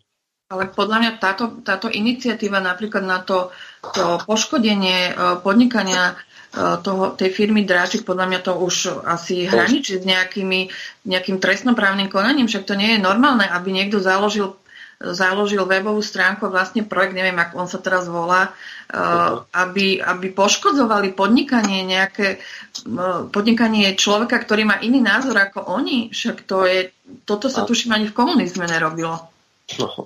Darinka, ale moc je v rukách tých, ktorým sa ten projekt páči, pretože naplňajú ideológiu, ktorú oni propagujú, to znamená, absolútne nič sa nevyšetrí, aj keby to bolo nejaké poškodzovanie dobrého mena a podobne. Nič oni nepustia, nevyšetrí sa nič. Videli sme to v období covidu, že nedalo sa dovolať práva u policajtov, trestné oznámenia, nič. No a to je tá podľa mňa katastrofa dnešnej spoločnosti, že pokiaľ nezdieľaš názor tohto liberálneho videnia sveta, tak oni proste použijú všetky možné páky na to, aby proste toho človeka alebo tú firmu hocikoho proste, aby ho zdiskreditovali. Ja som to videla, ja som kandidovala za starostku Janke pri Dunaji a my tu máme takú predvolebnú diskusiu, teraz to poviem z vlastnej skúsenosti, ktorú moderuje pán moderátor Závodský, ktorý teda všetci vieme je liberálneho razenia a sú to veľkí kamaráti pani Nicholsonovej. Ja som sa tej diskusie nemohla zúčastniť, nakoľko som dostala COVID, ale pán Závodský mi poslal nejaké otázky do mailu, že či mu na ne nezodpoviem, tak som teda si ich otvorila, pozrela. A najväčší problém pán Závodský mal v spojitosti s kandidatúrou na starostku, hej, čo to s tým nič nemá podľa mňa, či by som bola ochotná zosobášiť, pokiaľ by to legislatíva dovolovala, zosobášiť pary rovnakého pohlavia, či vyvesím vlajku duhovú na obecný úrad a podobné záležitosti. Akože to je fakt, že už zasahujú do nejakých integrit tých ľudí. Ja som z toho veľmi sklamaná a zhrozená, čo sa tu deje. Presne tak, ja len premostím v súvislosti s tým, že keď má človek iný názor, alebo ten skôr tradičný, konzervatívny a kresťanský názor, tak je na neho útočené. Ja to prepojím aj so svojou kampaňou, teda s touto kampaňou, ktorej si sa aj ty dotkla v Ivánke pri Dunaji. Ja som kandidoval za primátora okresného mesta Senica, za primátora môjho rodného mesta. Nerobil som žiadnu nákladnú kampaň, každý si môže pozrieť môj transparentný účet. A v podstate prvá taká relácia, do ktorej som sa dostal, bola na televízii Teatri, ktorá mala taký väčší výtlak a dosah aj v okresnom meste, kde bolo tam 6 kandidátov a podľa prieskumov preferencií pre diskusiu, ktorá bola 2 týždne pred voľbami v televízii Teatri, tak som tam prekreslil politickú mapu v Senici. Ja som potom najskôr som bol 5., 6. a po diskusii v televízii Teatri sa robil taký rýchly telefonický prieskum alebo odhad preferencií voličov v rámci Trnavského kraja, kde som sa ocitol na 3. mieste. Čiže a jednoducho stalo sa tam to, že súčasný primátor, ktorý aj svoju funkciu nakoniec obhájil, bol znovu zvolený napriek teda veľmi nízkej účasti 32% v rámci Senice. Zo 16,5 tisíca cca oprávnených voličov prišlo k urnám nejakých 5,400 voličov. Ja len poviem k tomu toľko, že ja jednoducho som v duchu aj Tomáša Tarabu v týchto rozhodnutiach jednoducho matematika nepustí, keďže som vychádzalo, že budem na 3. mieste, tak politický kandidát, ktorému vyšlo, že bude na 2. mieste, Adam Jakubáč, ktorý keď počúva, hovoril mi, že bude počúvať toho 1.11., tak ho týmto pozdravujem. Tak vychádzalo mu, on bol nezávislý a vo vízii riadenia mesta sme boli asi na 80% rovnaký pohľad sme mali a potom bola asi týždeň pred voľbami bola diskusia v regionálnej televízii, v okresnej televízii TVSN, kde sme mali viditeľnú prevahu pred ostatnými kandidátmi a súčasným kandidátom, ktorý podľa môjho názoru, teda nepáči sa mi jeho vedenie mesta v súvislosti s rôznymi, ale táto relácia nie je o tom. Nebudem sa tomu venovať, len poviem, čo sa udialo. No udialo sa to, keď my sme ohlasili na tlačovej konferencii, že ja sa vzdávam kandidatúry v jeho prospech, pretože tie opozičné hlasy sa zbytočne trieštili a jednalo sa nám o to poraziť doterajšie vedenie mesta, čo sa nám teda nepodarilo a dávam teda tomu aj také vysvetlenie, že to, čo sa udialo po tej mojej tlačovej konferencii v útorok, tá sprška liberálneho hejtu cez falošné profily na sociálnych sieťach, ktoré sa objavili u Adama Jakubáča, ktorý bol teda favorizujúci kandidát, ktorý vychádzalo, že bude druhý a keď ho posilním ja svojimi hlasmi, tak by vychádzalo, že by sme spoločne mohli poraziť súčasného, teda už aj nového primátora Senice, čo sa nepodarilo, tak táto sprška falošných profilov, kde keďže Senica je naozaj, dá sa povedať, je okresné mesto, ale radi sa medzi menšie mesto na Slovensku. Máme okolo 19 tisíc obyvateľov a niekedy sa povie, že tieto naše mesta rodné sú také väčšie dediny, tak potom dozviete sa informácie, že kto založil ten daný profil, kto pod ním figuruje. No a vychádza nám z toho to, že tieto profily pravdepodobne používajú alebo používali koalícia SAS a KDH v rámci Senice, alebo ľudia, ktorí stoja za tým. Samozrejme nemôžem to dokázať, neviem to dokázať, ale preto hovorím, že vraj je to tak a naozaj z tých jednotlivých komentárov je to aj čitateľné, že kresťansko-demokratické hnutie, ktoré tu roky malo byť zástancom kresťanských konzervatívnych hodnôt za tradičným pohľadom na rodinu a s ochranou života, ktoré sa spreneverilo týmto hodnotám, vytvára koalície so stranou SAS, ktorá je vlastne v podstate proti zvýšeniu ochrany života, vždycky hlasuje proti ochrane života a jednoducho rozprávajú nám tu o tomto od nejakom progresívnom liberálnom diktáte, tak s takouto stranou sa konzervatívne kresťansko-demokratické hnutie, ktoré by malo byť konzervatívne, dáva do koalícií. A takýmto spôsobom proste nás očierňovali, že sme nálepkovali nás proste čistý nástroj momentálneho progresívneho liberalizmu, nálepkovanie toho, čo sa im nepáči, škatulkovanie, iné videnie sveta je samozrejme hneď fašistické, tak ja som dostal hneď nálepku, že som fašista. A samozrejme aj Adam Jakubáč ako nezávislý kandidát hneď dostal nálepku, že je fašista. Normálne grcali s prepačením za toto slovo, grcali po sociálnych sieťach, jeden vymysel za druhým, urážali tam Štefana Kufu, samozrejme účelovo vyťahovali rôzne fotografie, znevažovali stranu podľa mňa doma dobre, rovnako dávali do takého nejakého vymysleného príbehu rôzne situácie, ktoré pospájavali cez ich nejaké komentáre. A podľa mňa sa to podpísalo aj na tom, že ľudia boli, keďže určite tento nezávislý kandidát mal vo svojom voličskom tábore aj ľudí možno, že liberálnejšie uvažujúcich. Samozrejme, každý názor si vážim, pokiaľ neurážu ten druhý názor, pretože urobím všetko preto v slobodnej spoločnosti, v demokratickej spoločnosti, aj keď nesúhlasím s tvojim názorom, aby si tento názor mohol zastávať. Tak myslím, že sa to veľa podpísalo na tom, že on trátil tieto hlasy, keď ho začali nejakým spôsobom aj mňa urážať ako fašistov. Samozrejme, pozerali sa na to aj jeho právnici. Niektoré tie hejty splňali aj rôzne skutkové podstaty trestných činov, osočovania, ohovárania. Jeden komentujúci, anonymný komentujúci sa tam zlákol, keďže vlastne sme ho vyzvali, aby teda pomenoval, kde konkrétne nás radí ako fašistov. Samozrejme, nepokračoval ďalej, no len viete, keď už niekoho očierniť je ľahko. Povedať nepravdu je veľmi ľahko, ale potom napraviť tú danú situáciu, tú vašu povesť alebo nejakú čestnosť, to, že sa snažíte nejakým spôsobom pomôcť tej komunite, tak to už je potom veľmi ťažké. Takže myslím si, že táto kampaň, ktorá bola, Darinka, ty máš s tým teda aj, ako som počula, jak si mi spomínala, veľmi osobnú skúsenosť v súvislosti aj s týmto pánom moderátorom, ktorý ti posielal tie otázky alebo teda nejakým spôsobom ťa chcel vyzvať, aby si odpovedal na niečo. Áno, lebo samozrejme ďalšie otázky z toho boli typu, že sme fašisti a podobne, takže tiež také naznačovanie, hej, nepovedal to priamo, lebo sám si je vedomý asi právnych dôsledkov, ale ja si myslím, že slovo fašista sa tak podarilo liberálom sprofanizovať, že to stratilo akýkoľvek význam pôvodný, aký to má. Teraz je každý fašista, xenofób a extrémista, kto s nimi nesúhlasí, takže už fašisti sú podľa mňa všetci konzervatívci sú fašisti, aj ľudia, ani nemusia byť konzervatívci, všetci, ktorí nesúhlasia s liberálnym videním sveta, tak sú fašisti a extrémisti. No, presne, akože ja len poviem k tomu jednu vetu ešte. Ja som tam mal jedného komentujúceho, samozrejme za anonymným profilom, ale na základe toho komentáru sa pochopil, že najväčšou pravdepodobnosťou člen okresnej organizácie kresťansko-demokratického hnutia v okrese Senica, a z toho statusu som teda jeho, alebo komentáru som pochopil nejakú frustráciu, ktorou si vlastne lieči tým, že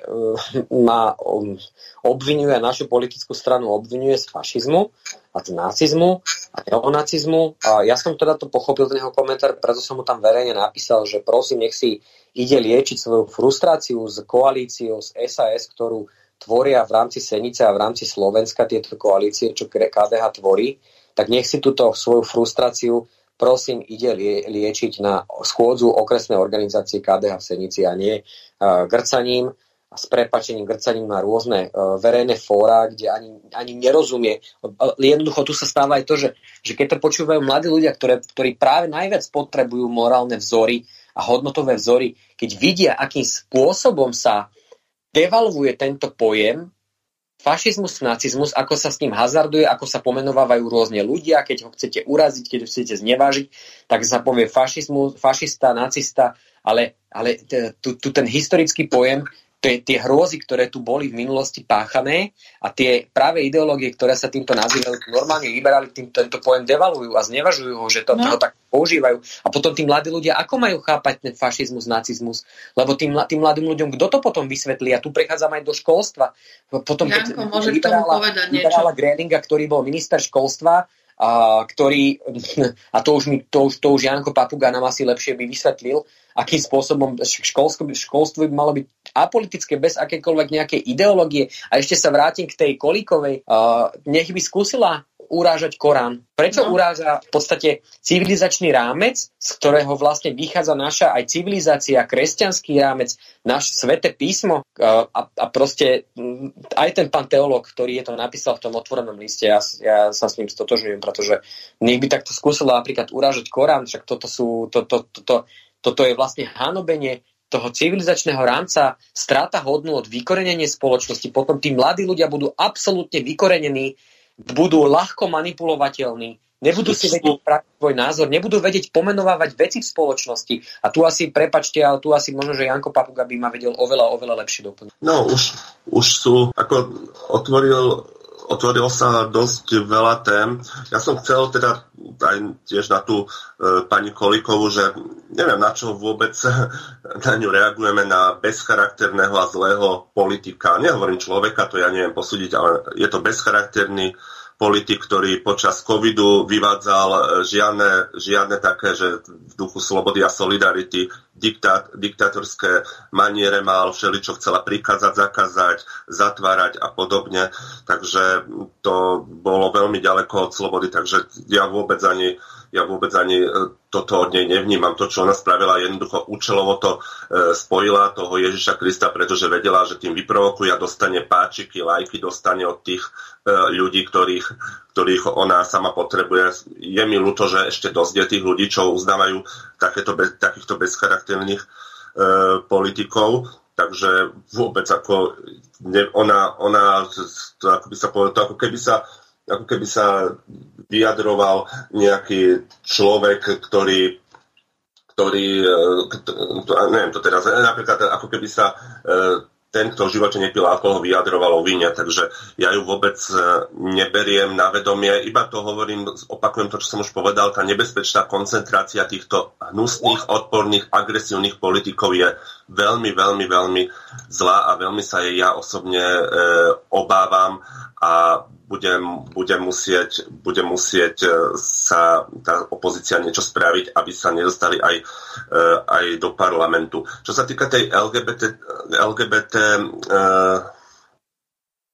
agendy, ja to považujem za čisto politickú agendu, ktorú si zmysleli nejaké choré, tupé hlavy, ktoré chcú jednoducho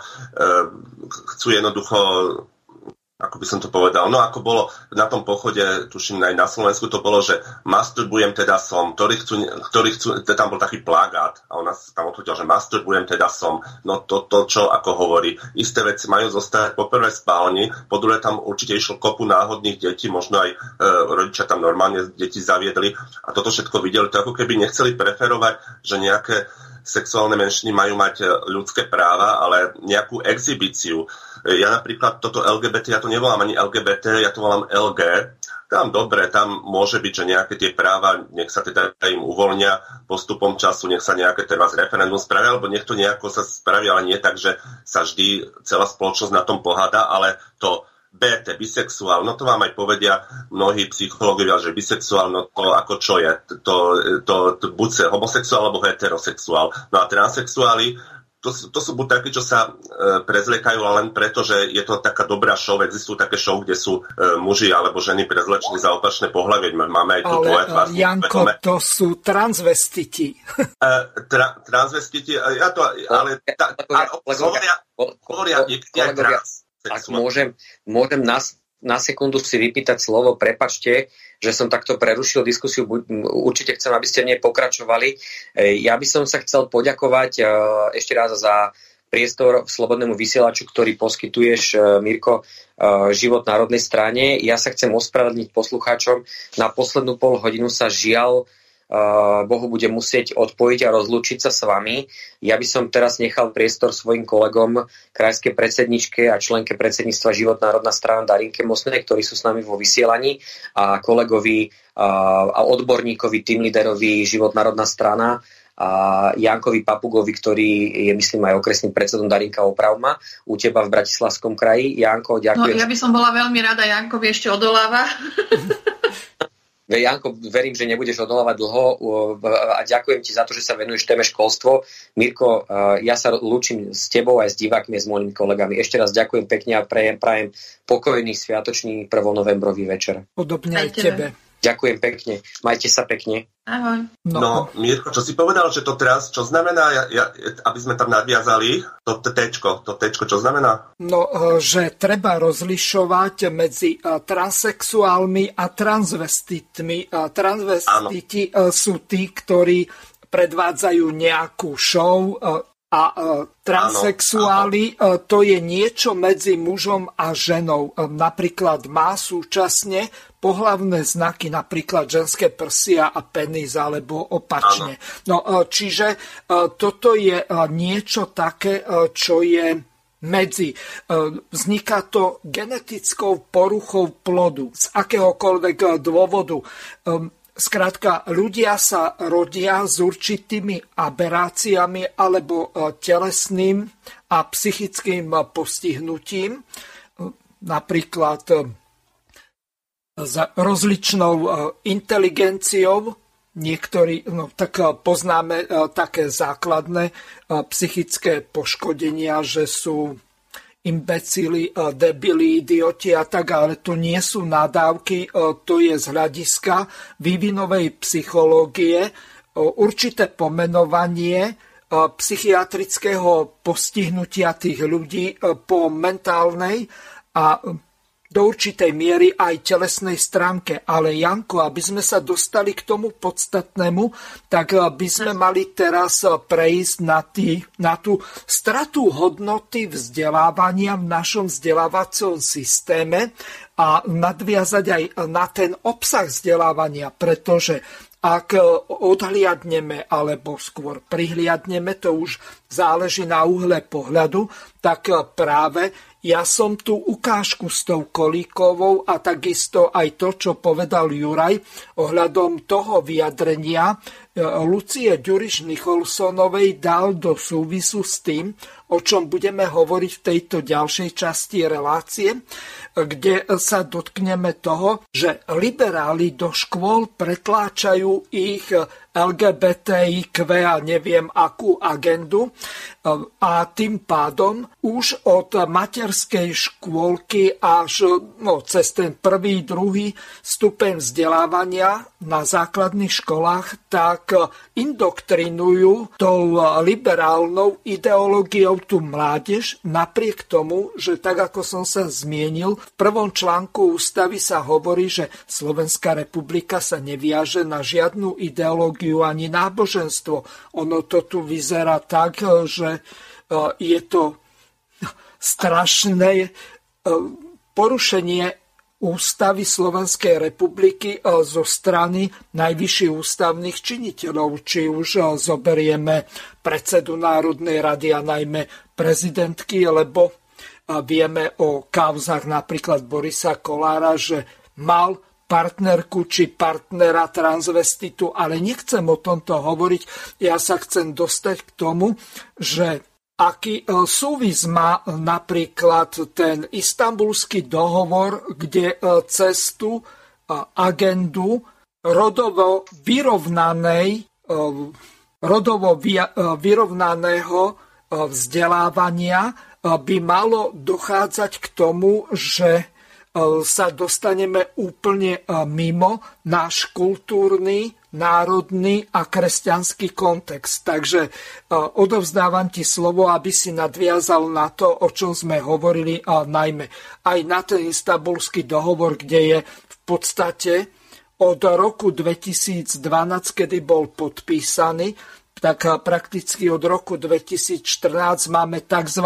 Orgán Grevio, ktorý je v podstate zložený z čelných liberálnych mimovládkarov z jednotlivých krajín. V roku 2014 ich bolo 10, potom pribudli ďalší 5 v roku 2017. Našťastie Slovenskej republike sa podarilo zabrániť tomu, aby ten istanbulský dohovor nebol podpísaný, bol vypovedaný, hoci práve tá Mária Kolíková, ona bola štátnou tajomničkou u... Dobre by bolo, keby si sa dostal k meritu veci, čo vlastne s týmto liberalizujúcim sa školstvom robiť, aby nakoniec to neskončilo tak na Slovensku ako v Sodome. Verím, že mi aj Darinka pomôže, lebo ona má zase praktické skúsenosti v tom. Myslím tak ako zo strany rodiča, síce aj ja som rodič. No to je veľmi ťažké. Na začiatku si treba jednoducho uvedomiť, že školstvo, ktoré je základom celej spoločnosti, na tom absolútne trvám, je v totálnej kríze. A nie kvôli učiteľom, kvôli politikom. Od 89. to školstvo bolo totálne zanedbávané, ničené, reformované tak, že každý nový prišiel, niečo si vytvoril a potom ten nový to zrušil a znova to išiel vytvárať. Školstvo je v obrovskej kríze a verím, že ste si všimli, že nespomínam na prvom mieste platy. Tam sú iné veci, ktoré treba. Tie iné veci, ktoré keby sa vyriešili, tak aj nakoniec aj tie platy by boli. No čo sa týka tohto, máme tam dve zmluvy. Máme tam aj Vatikánsku zmluvu. Tu treba tiež spomenúť, pretože ona nám dala povinné náboženstvo. A teraz je otázka, hovorí sa, že teda tie medzinárodné zmluvy sú viac ako slovenská legislatíva alebo vlastne legislatíva tej krajiny.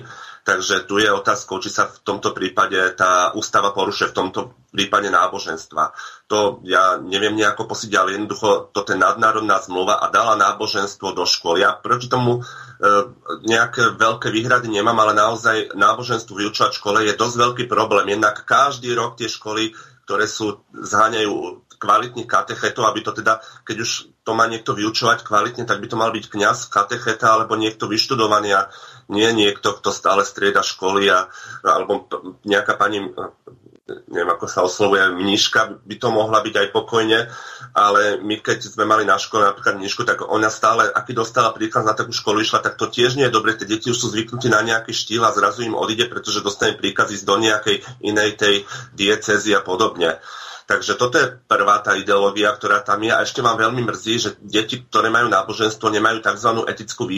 Etickú výchovu, kde sú práve aj takéto hodnotové témy rozoberané. A ešte z mojich skúseností, čo viem, tak tá etická výchova nie je takto vyhranená. Ako spomína aj homosexuálov, aj katolíkov, ale nie je postavená tak, že by nejako hovorila, že niečo je dobre, niečo je zlé, ale hovorí, že jednoducho sú to nejaké fakty a javy, ktoré sa v spoločnosti vyskytujú. Takže etickú výchovu tí, čo majú náboženstvo, nemajú, to je problém. No a druhá vec je tá, čo to bol istanbulský dohovor. Janko, spýtam sa ťa. Toto bude nová informácia, najmä tí, ktorí majú odrastené deti. Od ktorého roku sa zrušila etická výchova? Lebo ja keď som učil na základnej škole, tak som učil etickú výchovu. Čiže pre mňa je toto niečo zarážajúce, pretože ja to nechápem. Čiže od ktorého roku sa zrušila etická výchova na základných školách? No, ja ten rok si nepamätám, ale bolo to vtedy, keď na to budla platnosť Vatikánska zmluva. Keď bola tá podpísaná, to bolo KDH-ci vtedy vládli. KDH bola vo vláde. Vtedy tam ten... To bola druhá Dzurindová vláda. Nejako tak, áno. Takže odtedy jednoducho etická výchova, to má náboženstvo, nemá etickú výchovu, teda nemá svetský predmet, má iba cirkevný predmet. Tam je aj problém ten, že veľa detí chce nejaké iné náboženstvo, teda také, čo je tradičné. U nás napríklad evanjelická, že to tie školy v podstate neponúkajú, pretože to by musel, niekedy personálny problém je a podobne. Takže ale je to... máme evanielických pánov farárov a takisto evanielici si nechávajú vyštudovať svojich katechétov, veď napríklad v Banskej Bystrici na pedagogickej fakulte tak sa evanielické a evanielikálne náboženstvo študuje, čiže tá katechetika tam existuje. Pokiaľ viem, tak tú katedru evanjelikálnej teológie nezrušili, takže toto je pre mňa tiež nejaké novum z toho dôvodu, že na pedagogickej fakulte v Banskej Bystrici tak sa študovala aj etika, aj katechetika evanielického a evanielikálneho charakteru, lebo tam aj evanielici chodili. Takže tí ľudia, ktorí to vyštudovali, tak oni sú v podstate ľudia, ktorí si musia hľadať s vysokoškolským vzdelaním druhého stupňa úplne iné zamestnanie z toho dôvodu, že ich pôvodné povolanie jednoducho z dôvodu Vatikánskej zmluvy a ďalších popríjmaných medzinárodných dohovorov tak prakticky zaniklo. To je pre mňa úplne nervy drásajúca a veľmi ťažká situácia, aby som toto vôbec mohol pochopiť, že kde sa vlastne to školstvo dostalo za ten čas. No, štandardom je, že sa ponúka len katolícke náboženstvo jednoducho. To, ja viem, že sú učitelia katecheti aj takí, ale štandardom je, že tá katolícka, ako existujú školy, ktoré ponúknú aj viacero náboženstiev, ale nie je to jednoducho štandardné. A ako som povedal, že je tam aj problém s tým, aj ty si to povedal, je tam problém aj s tým personálnym obsadením, že teda tí ľudia chýbajú alebo sa presúvajú a podobne. Ja mám úplne taký kuriózny prípad, čo to ani nezoberie rozum, lebo vieme, že tie hodnoty dobré, títo, ako ich nazývame, týchto totalitných, alebo ja ich volám názoroví teroristi, čo nám vládnu v podstate, je jasné, že nemajú hodnoty. Ale kto má mať hodnoty potom, keď nie títo? Tak napríklad taký kňaz. No ja som bol na škole, kde kňaz namiesto toho, aby sa deťom venoval, pripravoval ich na tú birmovku a podobne, vždy cez hodinu náboženstva išiel s nimi von a hrával s nimi futbal. Ale nie také, že by sme videli, že cez prestávky alebo nejak sa s nimi rozprával, ako to niekedy v tých amerických všelijakých filmoch je, že popri tej hre ich naučil nejaké náboženstvo. Oni nič nevedeli, neboli pripravení a on hral s nimi futbal. Normálne sa dá do športového, hral s nimi futbal a bol to kňaz. Takže už aj tá hodnota v tých, kde by sme ju očakávali, ako keby nebola. No a potom tá druhá zmluva je teda tá istambulská. No tak ono, keď či bola podpísaná alebo nie, jednoducho ona zahŕňa tie trendy, preto ja som išiel do toho LGBT, lebo som hovoril, že LG dobre, že existujú homosexuáli, je taká už staršia známa vec. Ja na ten názor, že či je to choroba podobne, to nebudem rozvíjať, lebo nie som na to odborník, ale jednoducho existujú. Mal som aj takých žiakov, mal som takých kolegov, mal som takých ľudí, poznám osobne takých ľudí a vychádzam s nimi úplne v pohode, len ja tie dve ďalšie písmenka veľmi neuznám, to bisexualita a transsexualita, lebo keď niekto transsexuál, tak v podstate dnes už medicína poskytuje možnosti tým deťom alebo tým ľuďom pomôcť, keď sa cíti v tej inej koži, v inom pohlaví ako je, ale nemôže to byť tak, že on si len tak povie, že ja budem to pohlavie bez nejakého psychologického odborného posudku a bude sa každý druhý rok nechávať operovať podľa toho, ako sa cíti. To je veľmi nebezpečná vec a žiaľ aj táto časť tej ideológie ide do tých škôl. Ono, homosexualita, sexualita vôbec sa vyučuje dosť dlho už na tých školách, možno to bude aj nejakých 20 rokov, že majú také tie sedenia s lekárom, odborníkom. Len toto, čo sa tam, ako som povedal to, čo bol ten jeden v tom prajde, že masturbujem teda so mnou, to je exhibícia sexuálna. Podľa mňa to nemá čo robiť, to nemá ako čo robiť na škole. My máme aj problém to, že máme aj ako sa používa antikoncepcia, hovoriť ako učitelia. Aj to môže byť problém a pre niektorých učiteľov, najmä keď väčšinou sa tieto predmety učia takí, čo nie sú odborníci. To sa dáva tak do úväzku, že teda chýba mu úväzok plný, tak sa dá toto. A ešte obzvlášť nebezpečné je, že keď tieto témy, ktoré sa ponúkajú, naozaj sa ponúkajú tým riaditeľom, hovoria, že poďte, my chceme, ešte zatiaľ ich nenútia, ale ponúkajú sa, že máme takú sexuálnu prednášku podobne. Nech to preboha hovorí lekár, psychológ, odborník, ale nie nejaký influencer, alebo youtuber, alebo nejaká podivná celebrita. To jednoducho tam žiadny efekt. Oni si zapamätali, že prišla celebrita, hovorila im nejaké zvrhlosti a podobné veci. Ona nemá kompetencie o tom hovoriť. Keď už má byť táto téma rozoberaná v tom LG, opakujem, LG, to mňa akože najviac zaujíma. Možno aj tým deťom, čo naozaj zažil som aj deti, ktoré naozaj sa cítili ako dievča alebo ako chlapec, ale tam naozaj existuje už pomoc a v súčasnosti v školách máme aj školských psychológov, špeciálnych pedagógov a učiteľia biológie, telesnej a vôbec učiteľia sú odborníci, ak majú kvalitnú vysokú školu, tak nemôže to naozaj nejaký laik hovoriť deťom o takýchto veciach. A už vôbec nie nejaký certifikovaný alebo podobne, pretože naozaj, čo keď to bude nejaký taký, povedzme v úvozovkách, uchylák, ktorý sa bude vyžívať v tom, že hovorí s deťom o sexe. Oni ešte majú taký zvyk na týchto prednáškach, keď tam aj nie sú tí neodborníci, že učitelia a dospelí musia ísť preč. To je nepripustné. Myslíš ako uchyláka v pedofila, alebo ako? Áno, tak samozrejme takého môžem, že čo rád rozprávať.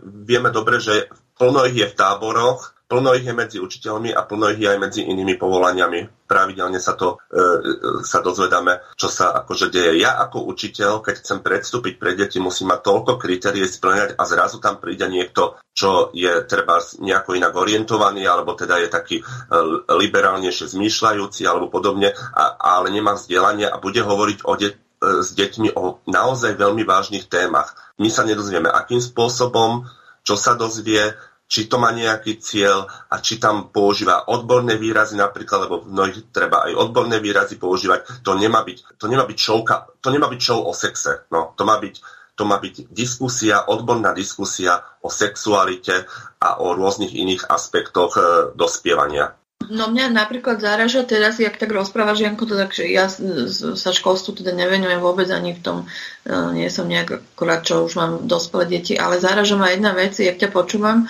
že ako je možné, že príde do školy nejaký influencer alebo nejaký youtuber, ktorý sa zavre s deťmi v triede a pošle učiteľov von za dvere a kto má potom nejakú kontrolu nad tým, čo im tam rozpráva? No nikto nemá kontrolu, veď to hovorím, že to, keď sme niečo tak... Ako, ja som zažil aj také, že lekárka prišla, ktorá chodila každý rok a povedala, že nechceme tu dospeliť v pohode.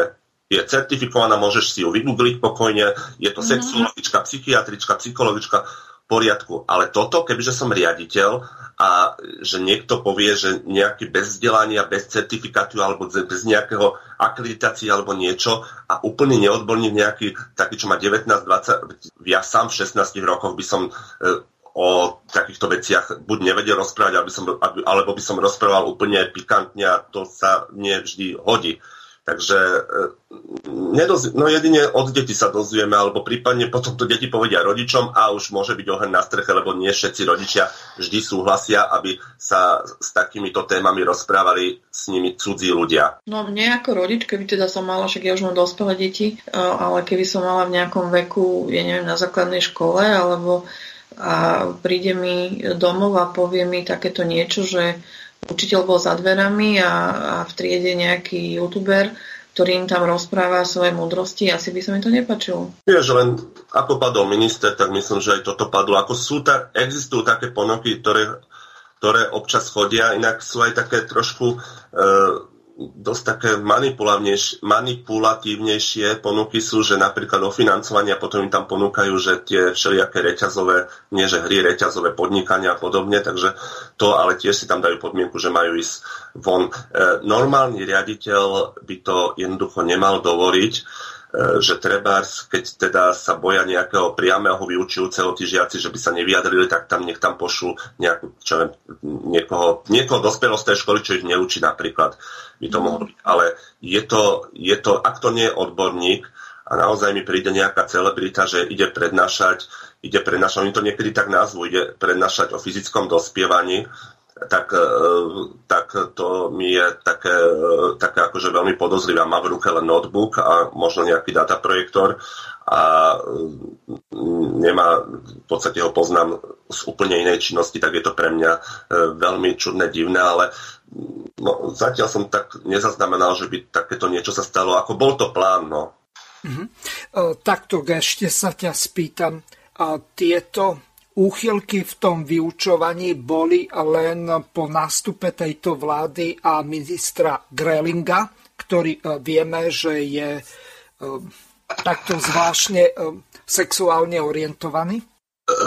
No takéto zámery boli, ale existujú aj také všelijaké, čo idú mimo školstva, organizácie, ktoré jednoducho tomu riaditeľovi pošlú ponuku, že teda budeme rozprávať o dospievaní a ten riaditeľ, či ju príjma, alebo nepríjma, že nemusí to ísť vždy cez školstvo. Aha. Môže to byť naozaj nejaká organizácia, ktorá... Áno, ako napríklad máš výchovný koncert, že ti povedia, že výchovný koncert o drogách. V podstate my dvaja s Darinkou, keď sa budeme veľmi nudiť, môžeme také podujatie spraviť a ten riaditeľ sa rozhodne, či ho príjme alebo nepríjme. Ale zase výchovný koncert, pravda je, že tam sú aj dospelí a tam sa niečo iné, ale jednoducho môže byť aj organizácia, ktorá si povie, že budeme hovoriť po celej škole, po celom Slovensku v školstve budeme hovoriť o sexualite a sexe a spojíme sa my dvaja, jeden bude napríklad, čo ja viem, jeden bude bývalý robotník a druhý bude zvukár a spravíme takúto prednášku o sexualite. Takže nemusí to ísť vždy cez školstvo, len teraz v období jeho to teda zosilnilo, ale treba tu zvýrazniť, že LG, teda na tom LG, prípadne to T, nie je téma číslo 1 v školstve. Ak bude školstvo parádne fungovať, v tých najbežnejších veciach, tak môžeme sa púšťať do týchto vyšších tém. Len to je, ako keby ste teraz prišli do nejakej osady, ja nehovorím na spále rómskej, ja tu volám jednoducho osady sociálne slabších ľudí a začali im hovoriť o investovaní do zlata. Takže to tiež nie je možné, nemá to žiadnu efektivitu. Takže v školstve, ak chceme niečo rozvíjať, takéto ideológia, môžeme hovoriť objektívne, samozrejme, len to je už ďalšia téma, že či sme schopní objektivity v týchto témach. Môžeme až vtedy, keď sa úplne triviálne veci odstrania, ktoré v školstve jednoducho nefungujú, ničia spoločnosť a ako Mirko povedal, ničia akúkoľvek hodnotu, ktorú majú. Viete, ja mám 42 rokov, ale mám k žiakom taký, dosť som empatický k ním a nie som taký tvrdý, ako keď som začínal. A keby ste vy vedeli, čo mi oni mi veľmi dôverujú a keby ste vedeli, že čo oni zažívajú a robia počas voľných dní, víkendov a podobne, to by sa vám totálne prekrútili oči. To ako... To je sila. To je akože sila, čo sa tam deje. A má na to vplyv absolútne všetko negatívne, čo sa deje v spoločnosti, nielen v súvislosti so sexuálnymi menšinami. Ale to, čo oni zažívajú, to je, ako si to povedal, to je tá Sodoma Gomora. To, čo oni zažívajú tam, jednoducho to detstvo sa výrazne posunulo. Tie decká, tie hodnoty veľmi strácajú a možno preto potom takéto komunálne voľby, že sa prvovoliči pustia do nich, zvíťazia tam tí ľudia, ktorí aspoň vetou spomenuli drogy, dovolenie drog a aspoň vetou spomenuli, že sexuálna neviazanosť a podobne samozrejme nepriamo nepovedali. Takže potom sa nečudujeme, že to takto dopadne, lebo ako by som to povedal, máme už aj zvrátené deti. Tak. Spýtam sa ťa na dve dôležité veci. Prvá, je toto po vyučovaní alebo v rámci vyučovacieho času, keď tí youtuberi alebo influenceri chodia na tie školy a robia im tam neviem aké prednášky. A potom zase prejdeme k tej druhej časti. Kto má vlastne riadiť školstvo a aké majú byť tie podmienky na výber napríklad riaditeľa alebo jeho voľbu, alebo ako by to vlastne malo fungovať, pretože máme rôznych zriaďovateľov škôl. Niektoré sú štátne, niektoré sú samosprávne, niektoré sú cirkevné. Čiže kto vlastne by mal toho riaditeľa inaugurovať alebo skrátka dosadiť do tej funkcie tak, aby ten riaditeľ mal prirodzenú autoritu, mal dostatočné skúsenosti a nebol to nejaký politický alebo cirkevný nominant, častokrát aj rodinkárskeho alebo klientelistického charakteru. Už o korupcii, že to miesto je lepšie platené a každý túži po nejakej moci, aspoň z tých, ktorí majú karieristické pohnutky, tak to je už vec na ďalšiu diskusiu. Takže najskôr skúsa vyjadriť k tomu, či je to v rámci toho riadného vyučovacieho času, alebo je to popoludní niekde ako nejaká povinná prednáška, alebo ako sa to vlastne organizuje. A takisto, či títo influenceri a takisto aj tí youtuberi a ďalší, ktorí robia takéto prednášky, či to majú vôbec školstvom platené, alebo tou školou, na ktorej to robia, lebo vieme, že pomaly už nie je to na opravy v školách peniaze a tie platy sú také všelijaké a to už nehovorím o nepedagogických zamestnancov, ktorí často robia za menej ako minimálnu mzdu. Ja by som tú hodnotovú tému teda ukončil najprv, že v podstate v čase vyučovania, teda raz bola taká reportáž, teda, že to naozaj robia, deje sa to v čase vyučovania. No na to sú všelijaké, môžu byť granty, fondy a určite aj ministerstvo školstva, ako keď požiadaš s nejakým nápadom, ktorý sa tomu ministerstvu školstvu hodí, tak jednoducho vie nejakú odmenu dať a keď to ono samo organizuje, tak to zaplatí absolútne celé. Na to sú všelijaké granty, na to sú naozaj peniaze. Tých peniazí na takéto veci je až podozrivo veľa. Ono niekedy je to lepšie, keď už sa to tak deje, tak niekto jasno v rámci toho vyučovania, kde teda ten riaditeľ môže trvať na tom, že tam bude nejaký dospelý, ak netrvá na tom, je to chyba. Ale napríklad na Facebooku som minule zachytil také, že poďme sa rozprávať o dospievaní, nejako tak tam bolo, a bola tam taká popiska, že budeme v stanoch, budeme sa o tom rozprávať, donesiete svoje deti, ktoré musia mať 13 rokov, odidete a my sa budeme tým deťom venovať. No, to neviem, či vám to znie dôveryhodne, môže sa Darinka vyjadriť. Tak zavedú sa tam webkamery, alebo akú kontrolu budú mať tí rodičia, aby nejakými pedofilmi tam neboli znásilnené? Žiadnu. To máš ako v tábore, že ja svojho syna nedávam tiež do tábora, lebo ja sa strašne bojím, že buď nezvládnu disciplínu, alebo teda sa tam zvlčí, alebo teda, že tam niečo sexuálne, predčasné zažije a podobne, ale toto som naozaj videl na Facebooku, že odovzdáte deti, 13-ročné, odidete a my tam budeme s nimi rozprávať o ľudskom tela a podobne. Tuším, sa mi zdá, že to bolo len, že chlapci. Ale normálne to bola reklama. Takže neviem, či je to teraz lepšie, že v škole to relatívne môžeme kontrolovať, respektíve má právo ten riaditeľ to kontrolovať, alebo pozor na tieto neformálne aktivity, ktoré sa dejú, vrátane tých všelijakých táborov, stretnutí, skautských a podobných záležitostí. Ja som mal taký názor, že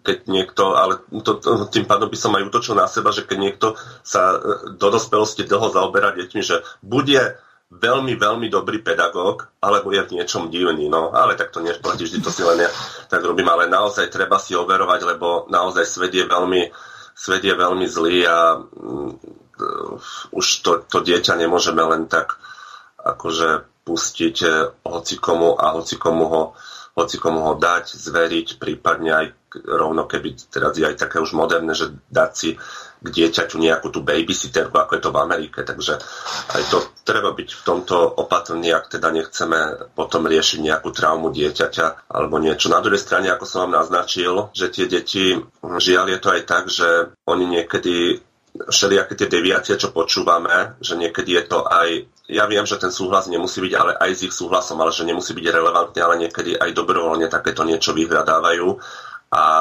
sú aj javy, ktoré som zachytil. Ešte nie na základnej, ja teraz na strednej učím, ale ani na tejto strednej som to nezachytil, ale vôbec v rámci môjho rozhľadu školstva som zachytil, že napríklad tínedžerské deti a podobne strašne strašne ich, ako by som to povedal, strašne inklinujú k starším ľuďom napríklad. Že niečo sa tu psychologicko, patopsychologicky, niečo sa tu nejako posúva.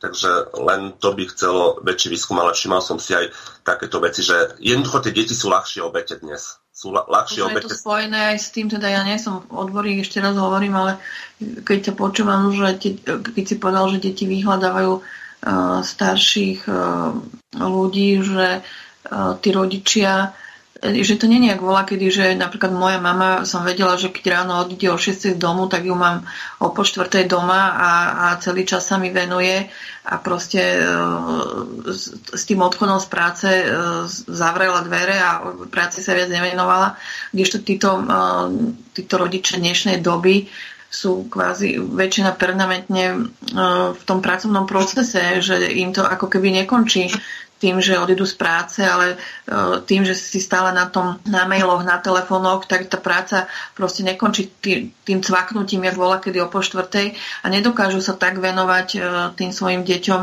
ako sa venovali tí rodičia predtým, teda nehovorím, že všetci, hej, a tie deti to nejak podvedome, im to nejak chýba a možno preto to vyhľadávajú, neviem. A myslí na to, že je tu obrovský negatívny vzor spoločnosti. Ja stále útočím na politikov v tomto, absolútne nielen na slovenských vôbec, a médií. Prosím ťa, na Facebooku 3-4 denne mi ťuknú zážitky z farmy. To je niečo, to Kollár je nič, Kollár je oproti tomu svete, to, čo sa tam deje, a Markiza sa z toho teší, že aha, už sa boskáva s druhým, s tretím a normálne sa teší toho a potom večer dáva, moralizuje, aký sme zlí k sebe, aké máme nenávisť a podobne. Takže tam je strašne silný, môže byť aj podvedomý ten vplyv, ale môže byť aj vedomý. Ako fakt ja, ako ti poviem teraz tak smiešne, veď môžeme si to hádam dovoliť, že normálne, keď pozerám tú farmu, tak uvažujem, že či ja som o niečo v týchto veciach neprišiel vlastne, lebo to už sú... A potom máš tam ten Love Island, čo si myslíš, že tie deti, oni idú spať po večerničku, už nejdú. Takže takéto tam máme chvíli. Nemusí to byť vždy vina rodiča. Hej, pôsobí na tie deti. Samozrejme, keď to všetko bola, kedy to nebolo také jednoduché sa dostať k takýmto témam a už nie vôbec to vidieť v televízii, kdežto teraz nájdeš na internete a v televízii už čokoľvek, takže áno, hej, máš pravdu. A ja napríklad, keď takto oni sa mi takto zverujú o týchto svojich intimných veciach, tak ja im hneď dávam poučku, ja im hneď poviem, že áno, decka, že áno, vyzerá to tak, ale neviem, či by vás takéto fyzično priťahovalo, potom a podobne, že choroby by mohli z toho byť, alebo teda tá láska tam nejaká chyba, tá hodnota a podobne. Ja to vždy poviem, ale 10-krát im to poviem, aj takto 11-krát povedia, spravia podľa svojho, lebo oni... Pardon. Oni vidia, že tá norma sa znížila a je tu stále v sugerovať. Mirko, prepáčte chvíľu. V pohode, odkašli si a potom budeme pokračovať, veď čo chvíľa budeme končiť. Ale no. neviem ani, čo sa stalo, akože, lebo nepijem nič. No... Tak táto norma sa jednoducho znížila a je silnejšia ako učitelia, ako rodičia, ako cirkev. Je jednoducho silnejšia tá norma, táto nízka norma. Takže ja, ak im budem hovoriť o hodnotách lásky, budem pre nich už mamut. Mňa to veľmi bolí, lebo naozaj učitelia nemáme vplyv. Darinka, lenže čo chvíľa budeš stará mama a toto sa bude diať tvojim vnúčatám, to ti akože... Áno, Mirko. No, tam je taký liek, no, komunikácia, sledovanie, nie, že také, že už máš 14 rokov, to znamená, že môžeš ísť do 10:00 von a hocikedy. Ja môjho syna veľakrát, lebo vidím, že sa kamaráti s takými chlapcami mladšími od neho a majú cigaretu v ruke a že poď sem, dýchni na mňa. A jednoducho kontrolovať. To neexistuje také, že a už máš 17 rokov, už koniec kontroly. V žiadnom prípade. Kontrolovať, dá sa to zrobiť aj takou erudovanejšou formou. Jednoducho rozprávať sa s nimi, byť v strehu. Tam je strašne veľa nástrojov, lebo potom, keď už budú veľkí, to už bude neskoro. Ako teraz je aj taký štýl, že dieťa príde domov opité a rodičia povedia, super, pobavujú si sa, koniec. Že nič z toho akože nerobia. Zapália si s ním tiež podobne a Takže aj takýto spôsob výchovy je nebezpečný, ale hovorím, že keď sa tomuto chceš vyhnúť, jednoducho tam musí byť kontrola. Sú to deti.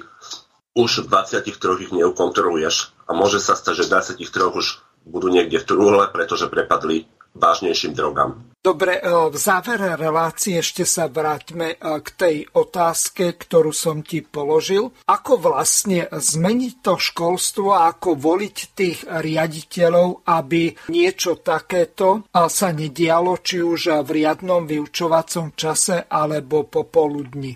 Ako vlastne vyberať tých riaditeľov, keď na to veľký vplyv má napríklad ten zriaďovateľ, ale vplyv, neviem, ako je to teraz, Janko. Mohol by si popísať ten výber toho riaditeľa a jeho inauguráciu alebo inštaláciu do funkcie, kto ho tam vlastne dosadzuje a kto ho uvádza do tej funkcie.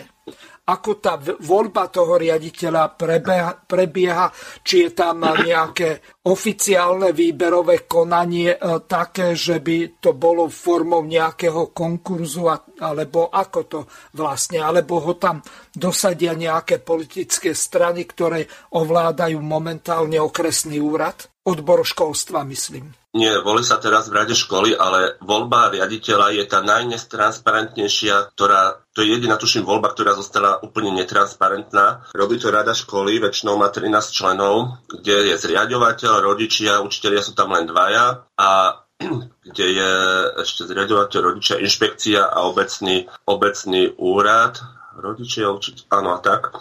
A tí hlasujú, ale tak, že nikto nemôže vedieť, kto kandiduje, nie je žiadna verejná prezentácia. Oni nemôžu ani tak, že napríklad sú tam rodičia a že tí ostatní rodičia z rady rodičov im povedia, že hlasujte za tohto, lebo jednak oni nemôžu povedať, kto je kandidát. A takže oni si hodinu preštudujú ich listy, vypočujú si ich prezentáciu a na základe tohoto volia. To je veľmi, veľmi zlý a nebezpečný systém, lebo tak si môžu dostať do školy na 5 rokov veľmi nekvalitného zlého riaditeľa, keď bude dodržiavať zákon, je prakticky neodvolateľný. Takže vôbec to nie je verejné, hoci to bude ovplyvňovať, keď máte takú školu 300 žiakov, vypočítajte 300 × 2, to je už 600, plus tých 300 žiakov, 900 ľudí bude ovplyvňovať a vlastne celé sídlisko. Zriaďovateľ určite, ja som bol na jednom výberovom konaní, kde bolo 13 členov a z toho 3 učitelia. No ako môže ten ostatný, tí ostatní, ako môžu posúdiť odbornosť pedagogického uchádzača. Okrem toho poslanci naozaj, oni aj tí komunálni sú nejako ideologicky vyhranení a my akože nevieme, čo sa deje, to je neverejné totiž, keď sa dohadujú, že ktorého zvolia, ešte je to tajne za riaditeľa, oni sa dohadujú a nevieme za dverami, že či tí poslanci nepritlačia tých zvyšných členov rady školy, že my sme poslanci, že budete mať problémy s rozpočtami, ak nedáte toho a toho. To sa pokojne môže stať, ak sa náhodou stane nejaký riaditeľ, ktorého naozaj nechcú z ideologického dôvodu, alebo naopak, ktorého strašne chcú. Takže je to najnetransparentnejšia voľba, o ktorej nikto nič nevie a ovplyvňuje celú školu, takže naozaj sa môže hocikto dostať do funkcie riaditeľa. Teraz to už tak aj zvolnili, že už nemusí mať kvalifikačnú skúšku, hoci to bola len taká formalita v podstate, ale nie je ani povinnosť, že musí mať nejakú riadiacu skúsenosť, ani že nejaký cudzí jazyk, že musí si mať v podstate všetko je na rade školy, čo bude kontrolovať. Ako ona môže mu dať taký test z legislatívy, ale nemusí. Takže riaditeľom školy sa môže stať, musí to byť pedagóg. Každý pedagóg, ktorý má aspoň 5-ročnú pedagogickú prax, to je jediné kritérium, ktoré musí byť. A samozrejme trestný register a podobne. Ale určite to treba odobrať samosprávam. Ja by som samosprávam len dal takú moc, že by dostávali peniaze, lebo to je ich budova, kvázi prenesené, je to na nich, tak na tú budovu, na režiu a opravy školy. Áno, ale určite nie hlasovať, pretože oni naozaj ideologicky a vedia veľmi pekne pritlačiť tú zvyšnú radu školy. Okrem toho tam je strašne nerovnomerne sú zastúpené tie skupiny v tej rade školy, že napríklad sú 2 učitelia, 4 rodičia, 4 od zriaďovateľa a 1 nepedagogický zamestnanec, takže tam tí učitelia nemajú šancu. A v podstate, keď tak si povieme, tí učitelia tých najviac ovplyvní ten riaditeľ, že? A majú takmer nemajú žiadnu šancu prehlasovať nejakého svojho kandidáta, že treba by bol nejakých kolega, ktorý je naozaj dobrý, poznajú veľmi dobre, nemajú šancu. Musia lobovať, ale ten lobbying je v podstate zakázaný, lebo je to najnetransparentnejšia voľba, tajná, všetko je utajené, nikto nič nesmie vidieť a podobne. Takže tam treba zmeniť ten zákon o voľbách čo najrýchlejšie. Písal som to aj novému ministrovi, s ktorým sa aj osobne trochu poznáme, takže som mu to písal, že toto musí byť akože úplne na začiatku zmeniť systém voľby riaditeľov, pretože dajú sa tam všelijaké machinácie robiť, usadí sa tam riaditeľ, je zabetonovaný až do dôchodku, nič sa s tým akože nerobí. Ako je možné, aby sa rada školy dohodla, že všetko bude transparentné, otvorené, to nezakazuje zákon.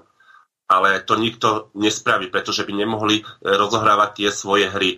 Takže pokojne sa môže stať, že sa nejaká tlačenka dostane na to miesto riaditeľa alebo nejaký riaditeľ, ktorý je úplne neschopný, alebo teda riaditeľa, ktorého zle odhadli, jednoducho peknú mal prezentáciu. Ja viem tiež krásnu, ja som na poslednom výberovom konaní na základnú školu Riazanska som mal veľmi peknú prezentáciu, ale ja som ju pustil do pozadia, že mal som len 15 minút, predstavte si, 15 minút mám o škole, ktorá je úplne v troskách, som ju mal predstaviť.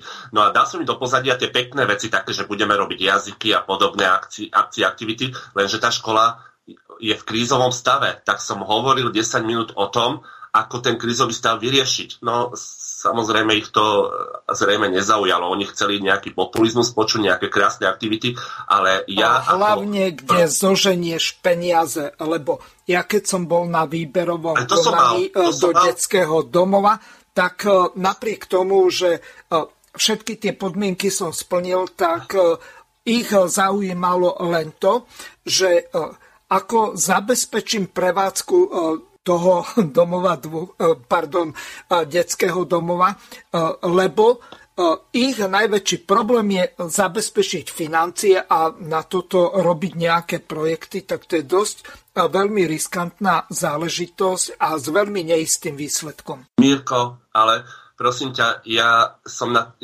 som tú školu už riadil, ja som tie peniaze zohnal, tá škola sa zhodnotila asi o 500 000.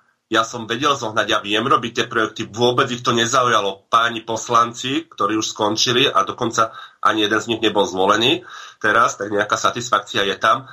Ich zaujímalo len to, že ja nie som zmýšľajúci ako tí, tak ako oni chceli. Len to ich škrelo. Vôbec, ja som im tam ponúkol, lebo tá škola, ktorú som spomínal, je v úplne krízovom stave aj s peniazmi, ale všetko by som akože vedel vyriešiť, pretože ja som už raz tú školu dostal z mínusu 40 000, tam sa aj pokradli peniaze za predchádzajúce vedenia, dostal som ju do plus 60 000 bez akejkoľvek ekonomickej skúsenosti. Takže to ich vôbec nezaujímalo, pretože oni riešili ideologicky, nie odborne. Ani jeden z nich nebol pedagóg, ani netušili, čo sa deje v škole a podobne. A toto, ale toto teraz, aby som nehovoril, toto je vôbec všeobecný problém.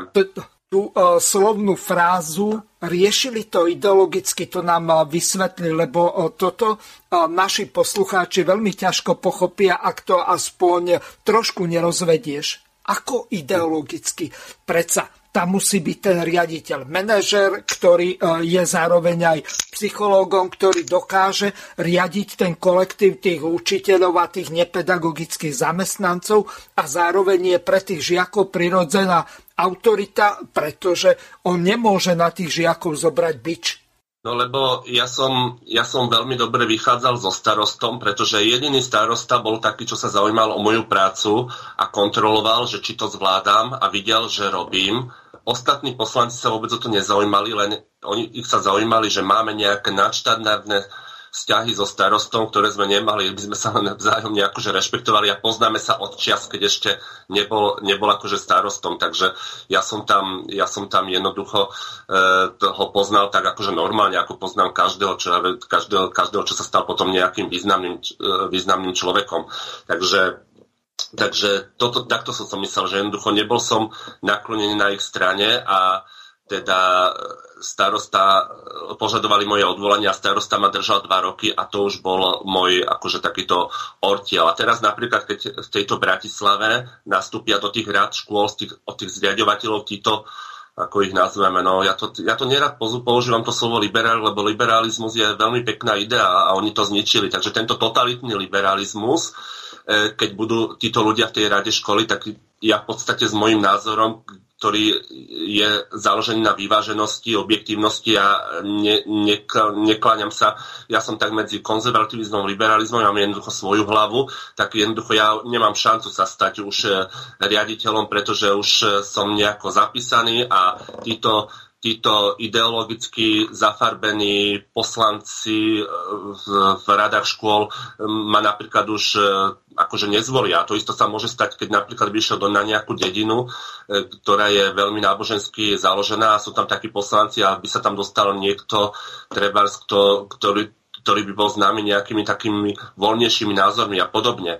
Takže toto je veľmi zle, lebo tí politici jednoducho, oni sa na to nepozrú odborne. To správne hovoríš. Tá škola, na ktorú som ja kandidoval, potrebovala odborníka, ekonóma, manažera. Ja som to už raz zvládol a viem presne, ja ti môžem rovno povedať, že ja každú školu v problémoch by som vedel dostať z problémov, pretože tam sú v podstate tie riešenia stále akože rovnaké. No. Ale môžem ich ponúkať akokoľvek chcem, tam hrá úlohu tá ideológia, ako ste orientovaní, čo ste kedy v živote spáchali, či ste na Facebook nenapísali nejakému Saskarovi, že je úplne mimo od veci, alebo tak, čo ja. A teraz tu počujem, že ty sa horko ťažko prebíjaš na týchto základných alebo stredných školách a že nemáš ani teoretickú šancu pri tejto liberálnej cháske, aby si dostal s tvojou pedagogickou 20-ročnou praxou a s nadštandardným vzdelaním a skúsenostiami miesto riaditeľa. To sme sa kde dostali? Áno, tam odbornosť nevyhráva a ty si spomenul aj otázky toho riadenia školstva. Pozor na to, že to isté je pri ministrovi. Áno, teraz máme učiteľa. Uvidíme, čo spraví. Janko Horecký je učiteľ. Ale to predtým to boli politickí nominanti, mali vzdelanie, ale nemali žiadnu skúsenosť. No, mali vzdelanie, vieme, aké ten Gröhling, aké mal. Nemali skúsenosť so školstvom, nevyznali sa v tom. To, že robili pár projektov pre školstvo, to je úplne odveci. Alebo potom ešte buď sa dosadili tam vysokoškolskí učiteľi, ale ja som učil aj na vysokej škole, ako si nás povedal.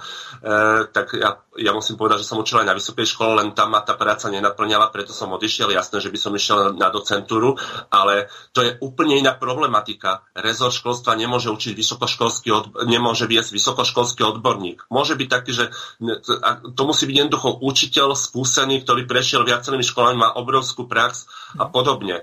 Tento Janko Horecký to teraz splňa, len uvidíme, on za rok veľa nespraví. Tam sa za rok akože veľa nedá spraviť, len táto neodbornosť už začína pri ministerstve školstva. Ja poviem iba takú utopiu, ktorá asi nie je možná, že aby bolo ministerstvo školstva úplne apolitické a ten minister, alebo ako by sa volal, by sa nejakým výberovým konaním jednoducho volil. Že v žiadnom prípade takto politické, lebo to je strašne nebezpečné. Môžeme mať aj 1,5 poradcov. Vieme väčšinou, kto sú tí poradcovia. Ľudia, čo si chcú niečo presadiť a dať si do životopisu. Robil som na ministerstve a presadil som to. Takže oni sa k nemu ľahko, tí poradcovia, len oni budú radiť tú svoju agendu. Tam to v školstve, v tom riadení školstva nie je žiadny objektívny pohľad.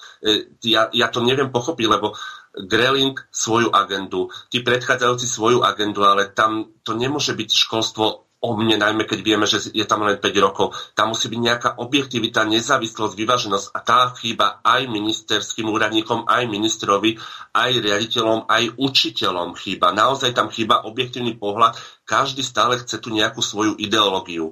Ja naopak hovorím, že tie ideológie spoznávajme, učme ich, ale nevyslovujme sa, že toto by bolo dobre spraviť. Toto je najlepšie.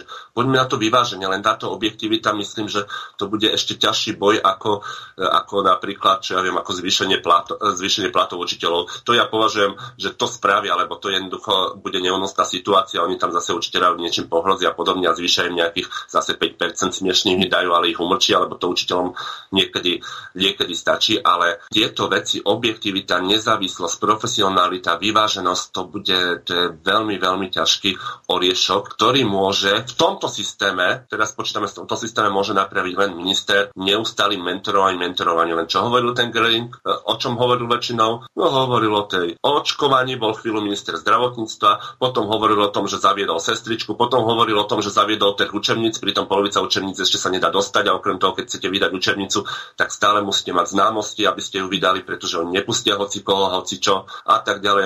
Takže minister musí mentorovať, rozprávať, komunikovať. Ja by som ho prirovnal takému starostovi. A nie ešte ako predchádzajúci ministri boli, že normálne kritizovali učiteľov, ktorí to, čo sa deje napríklad v školstve, to je výsledok všetko len politiky a ten minister ešte pridá do ohňa a povie, že učitelia sú takí, nekvalitní a podobne. No prečo sú takí? Pretože ten systém, ktorý dlhé roky funguje, takéto niečo vytvoril, že v školstve zostali učitelia, ktorí, no nie všetci, ale veľa učiteľov zostalo, ktorí sú naozaj nekvalitní, nič iné nevedia robiť, ale my ich tam potrebujeme. Aj tých dôchodcov potrebujeme. Dokonca žiaľ a už aj potrebujeme tých nekvalifikovaných, ešte nedorobených učiteľov.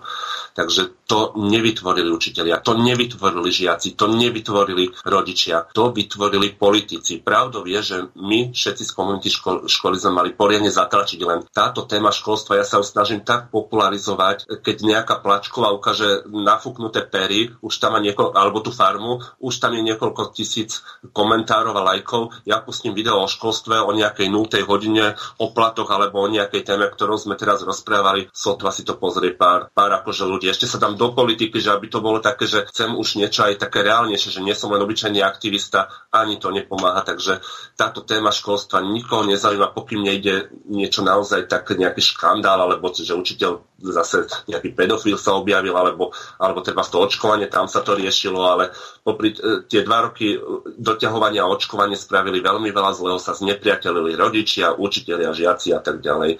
Takže je to veľmi ťažké presadzovať túto tému, ale trvám na tom, že toto školstvo sa dá napraviť v priebehu riadneho funkčného obdobia s tým, že naozaj by strana, alebo tá strana, ktorá má ministra, by slúbila, že tento školstvo bude naozaj prioritou. Dá sa ani nebolo by to ani drahé. Ja spokojne, úplne verejne som to niekoľkokrát povedal, že do roka ja by som si získal tie komunity školy veľmi ľahko, ani by to nestalo toľko veľa peňazí.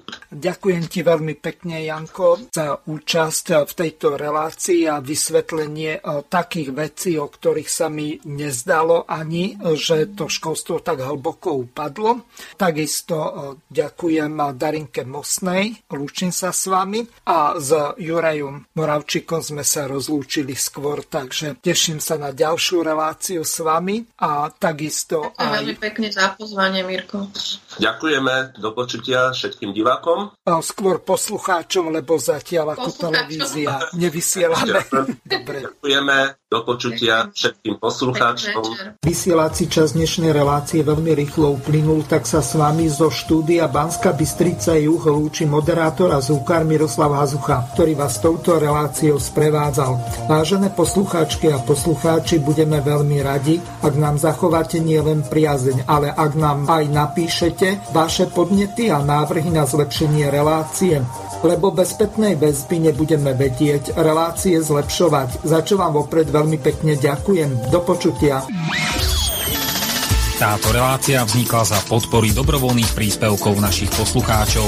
I ty sa k nim môžeš pridať. Viac informácií nájdeš na www.slobodnyvysielac.sk. Ďakujeme.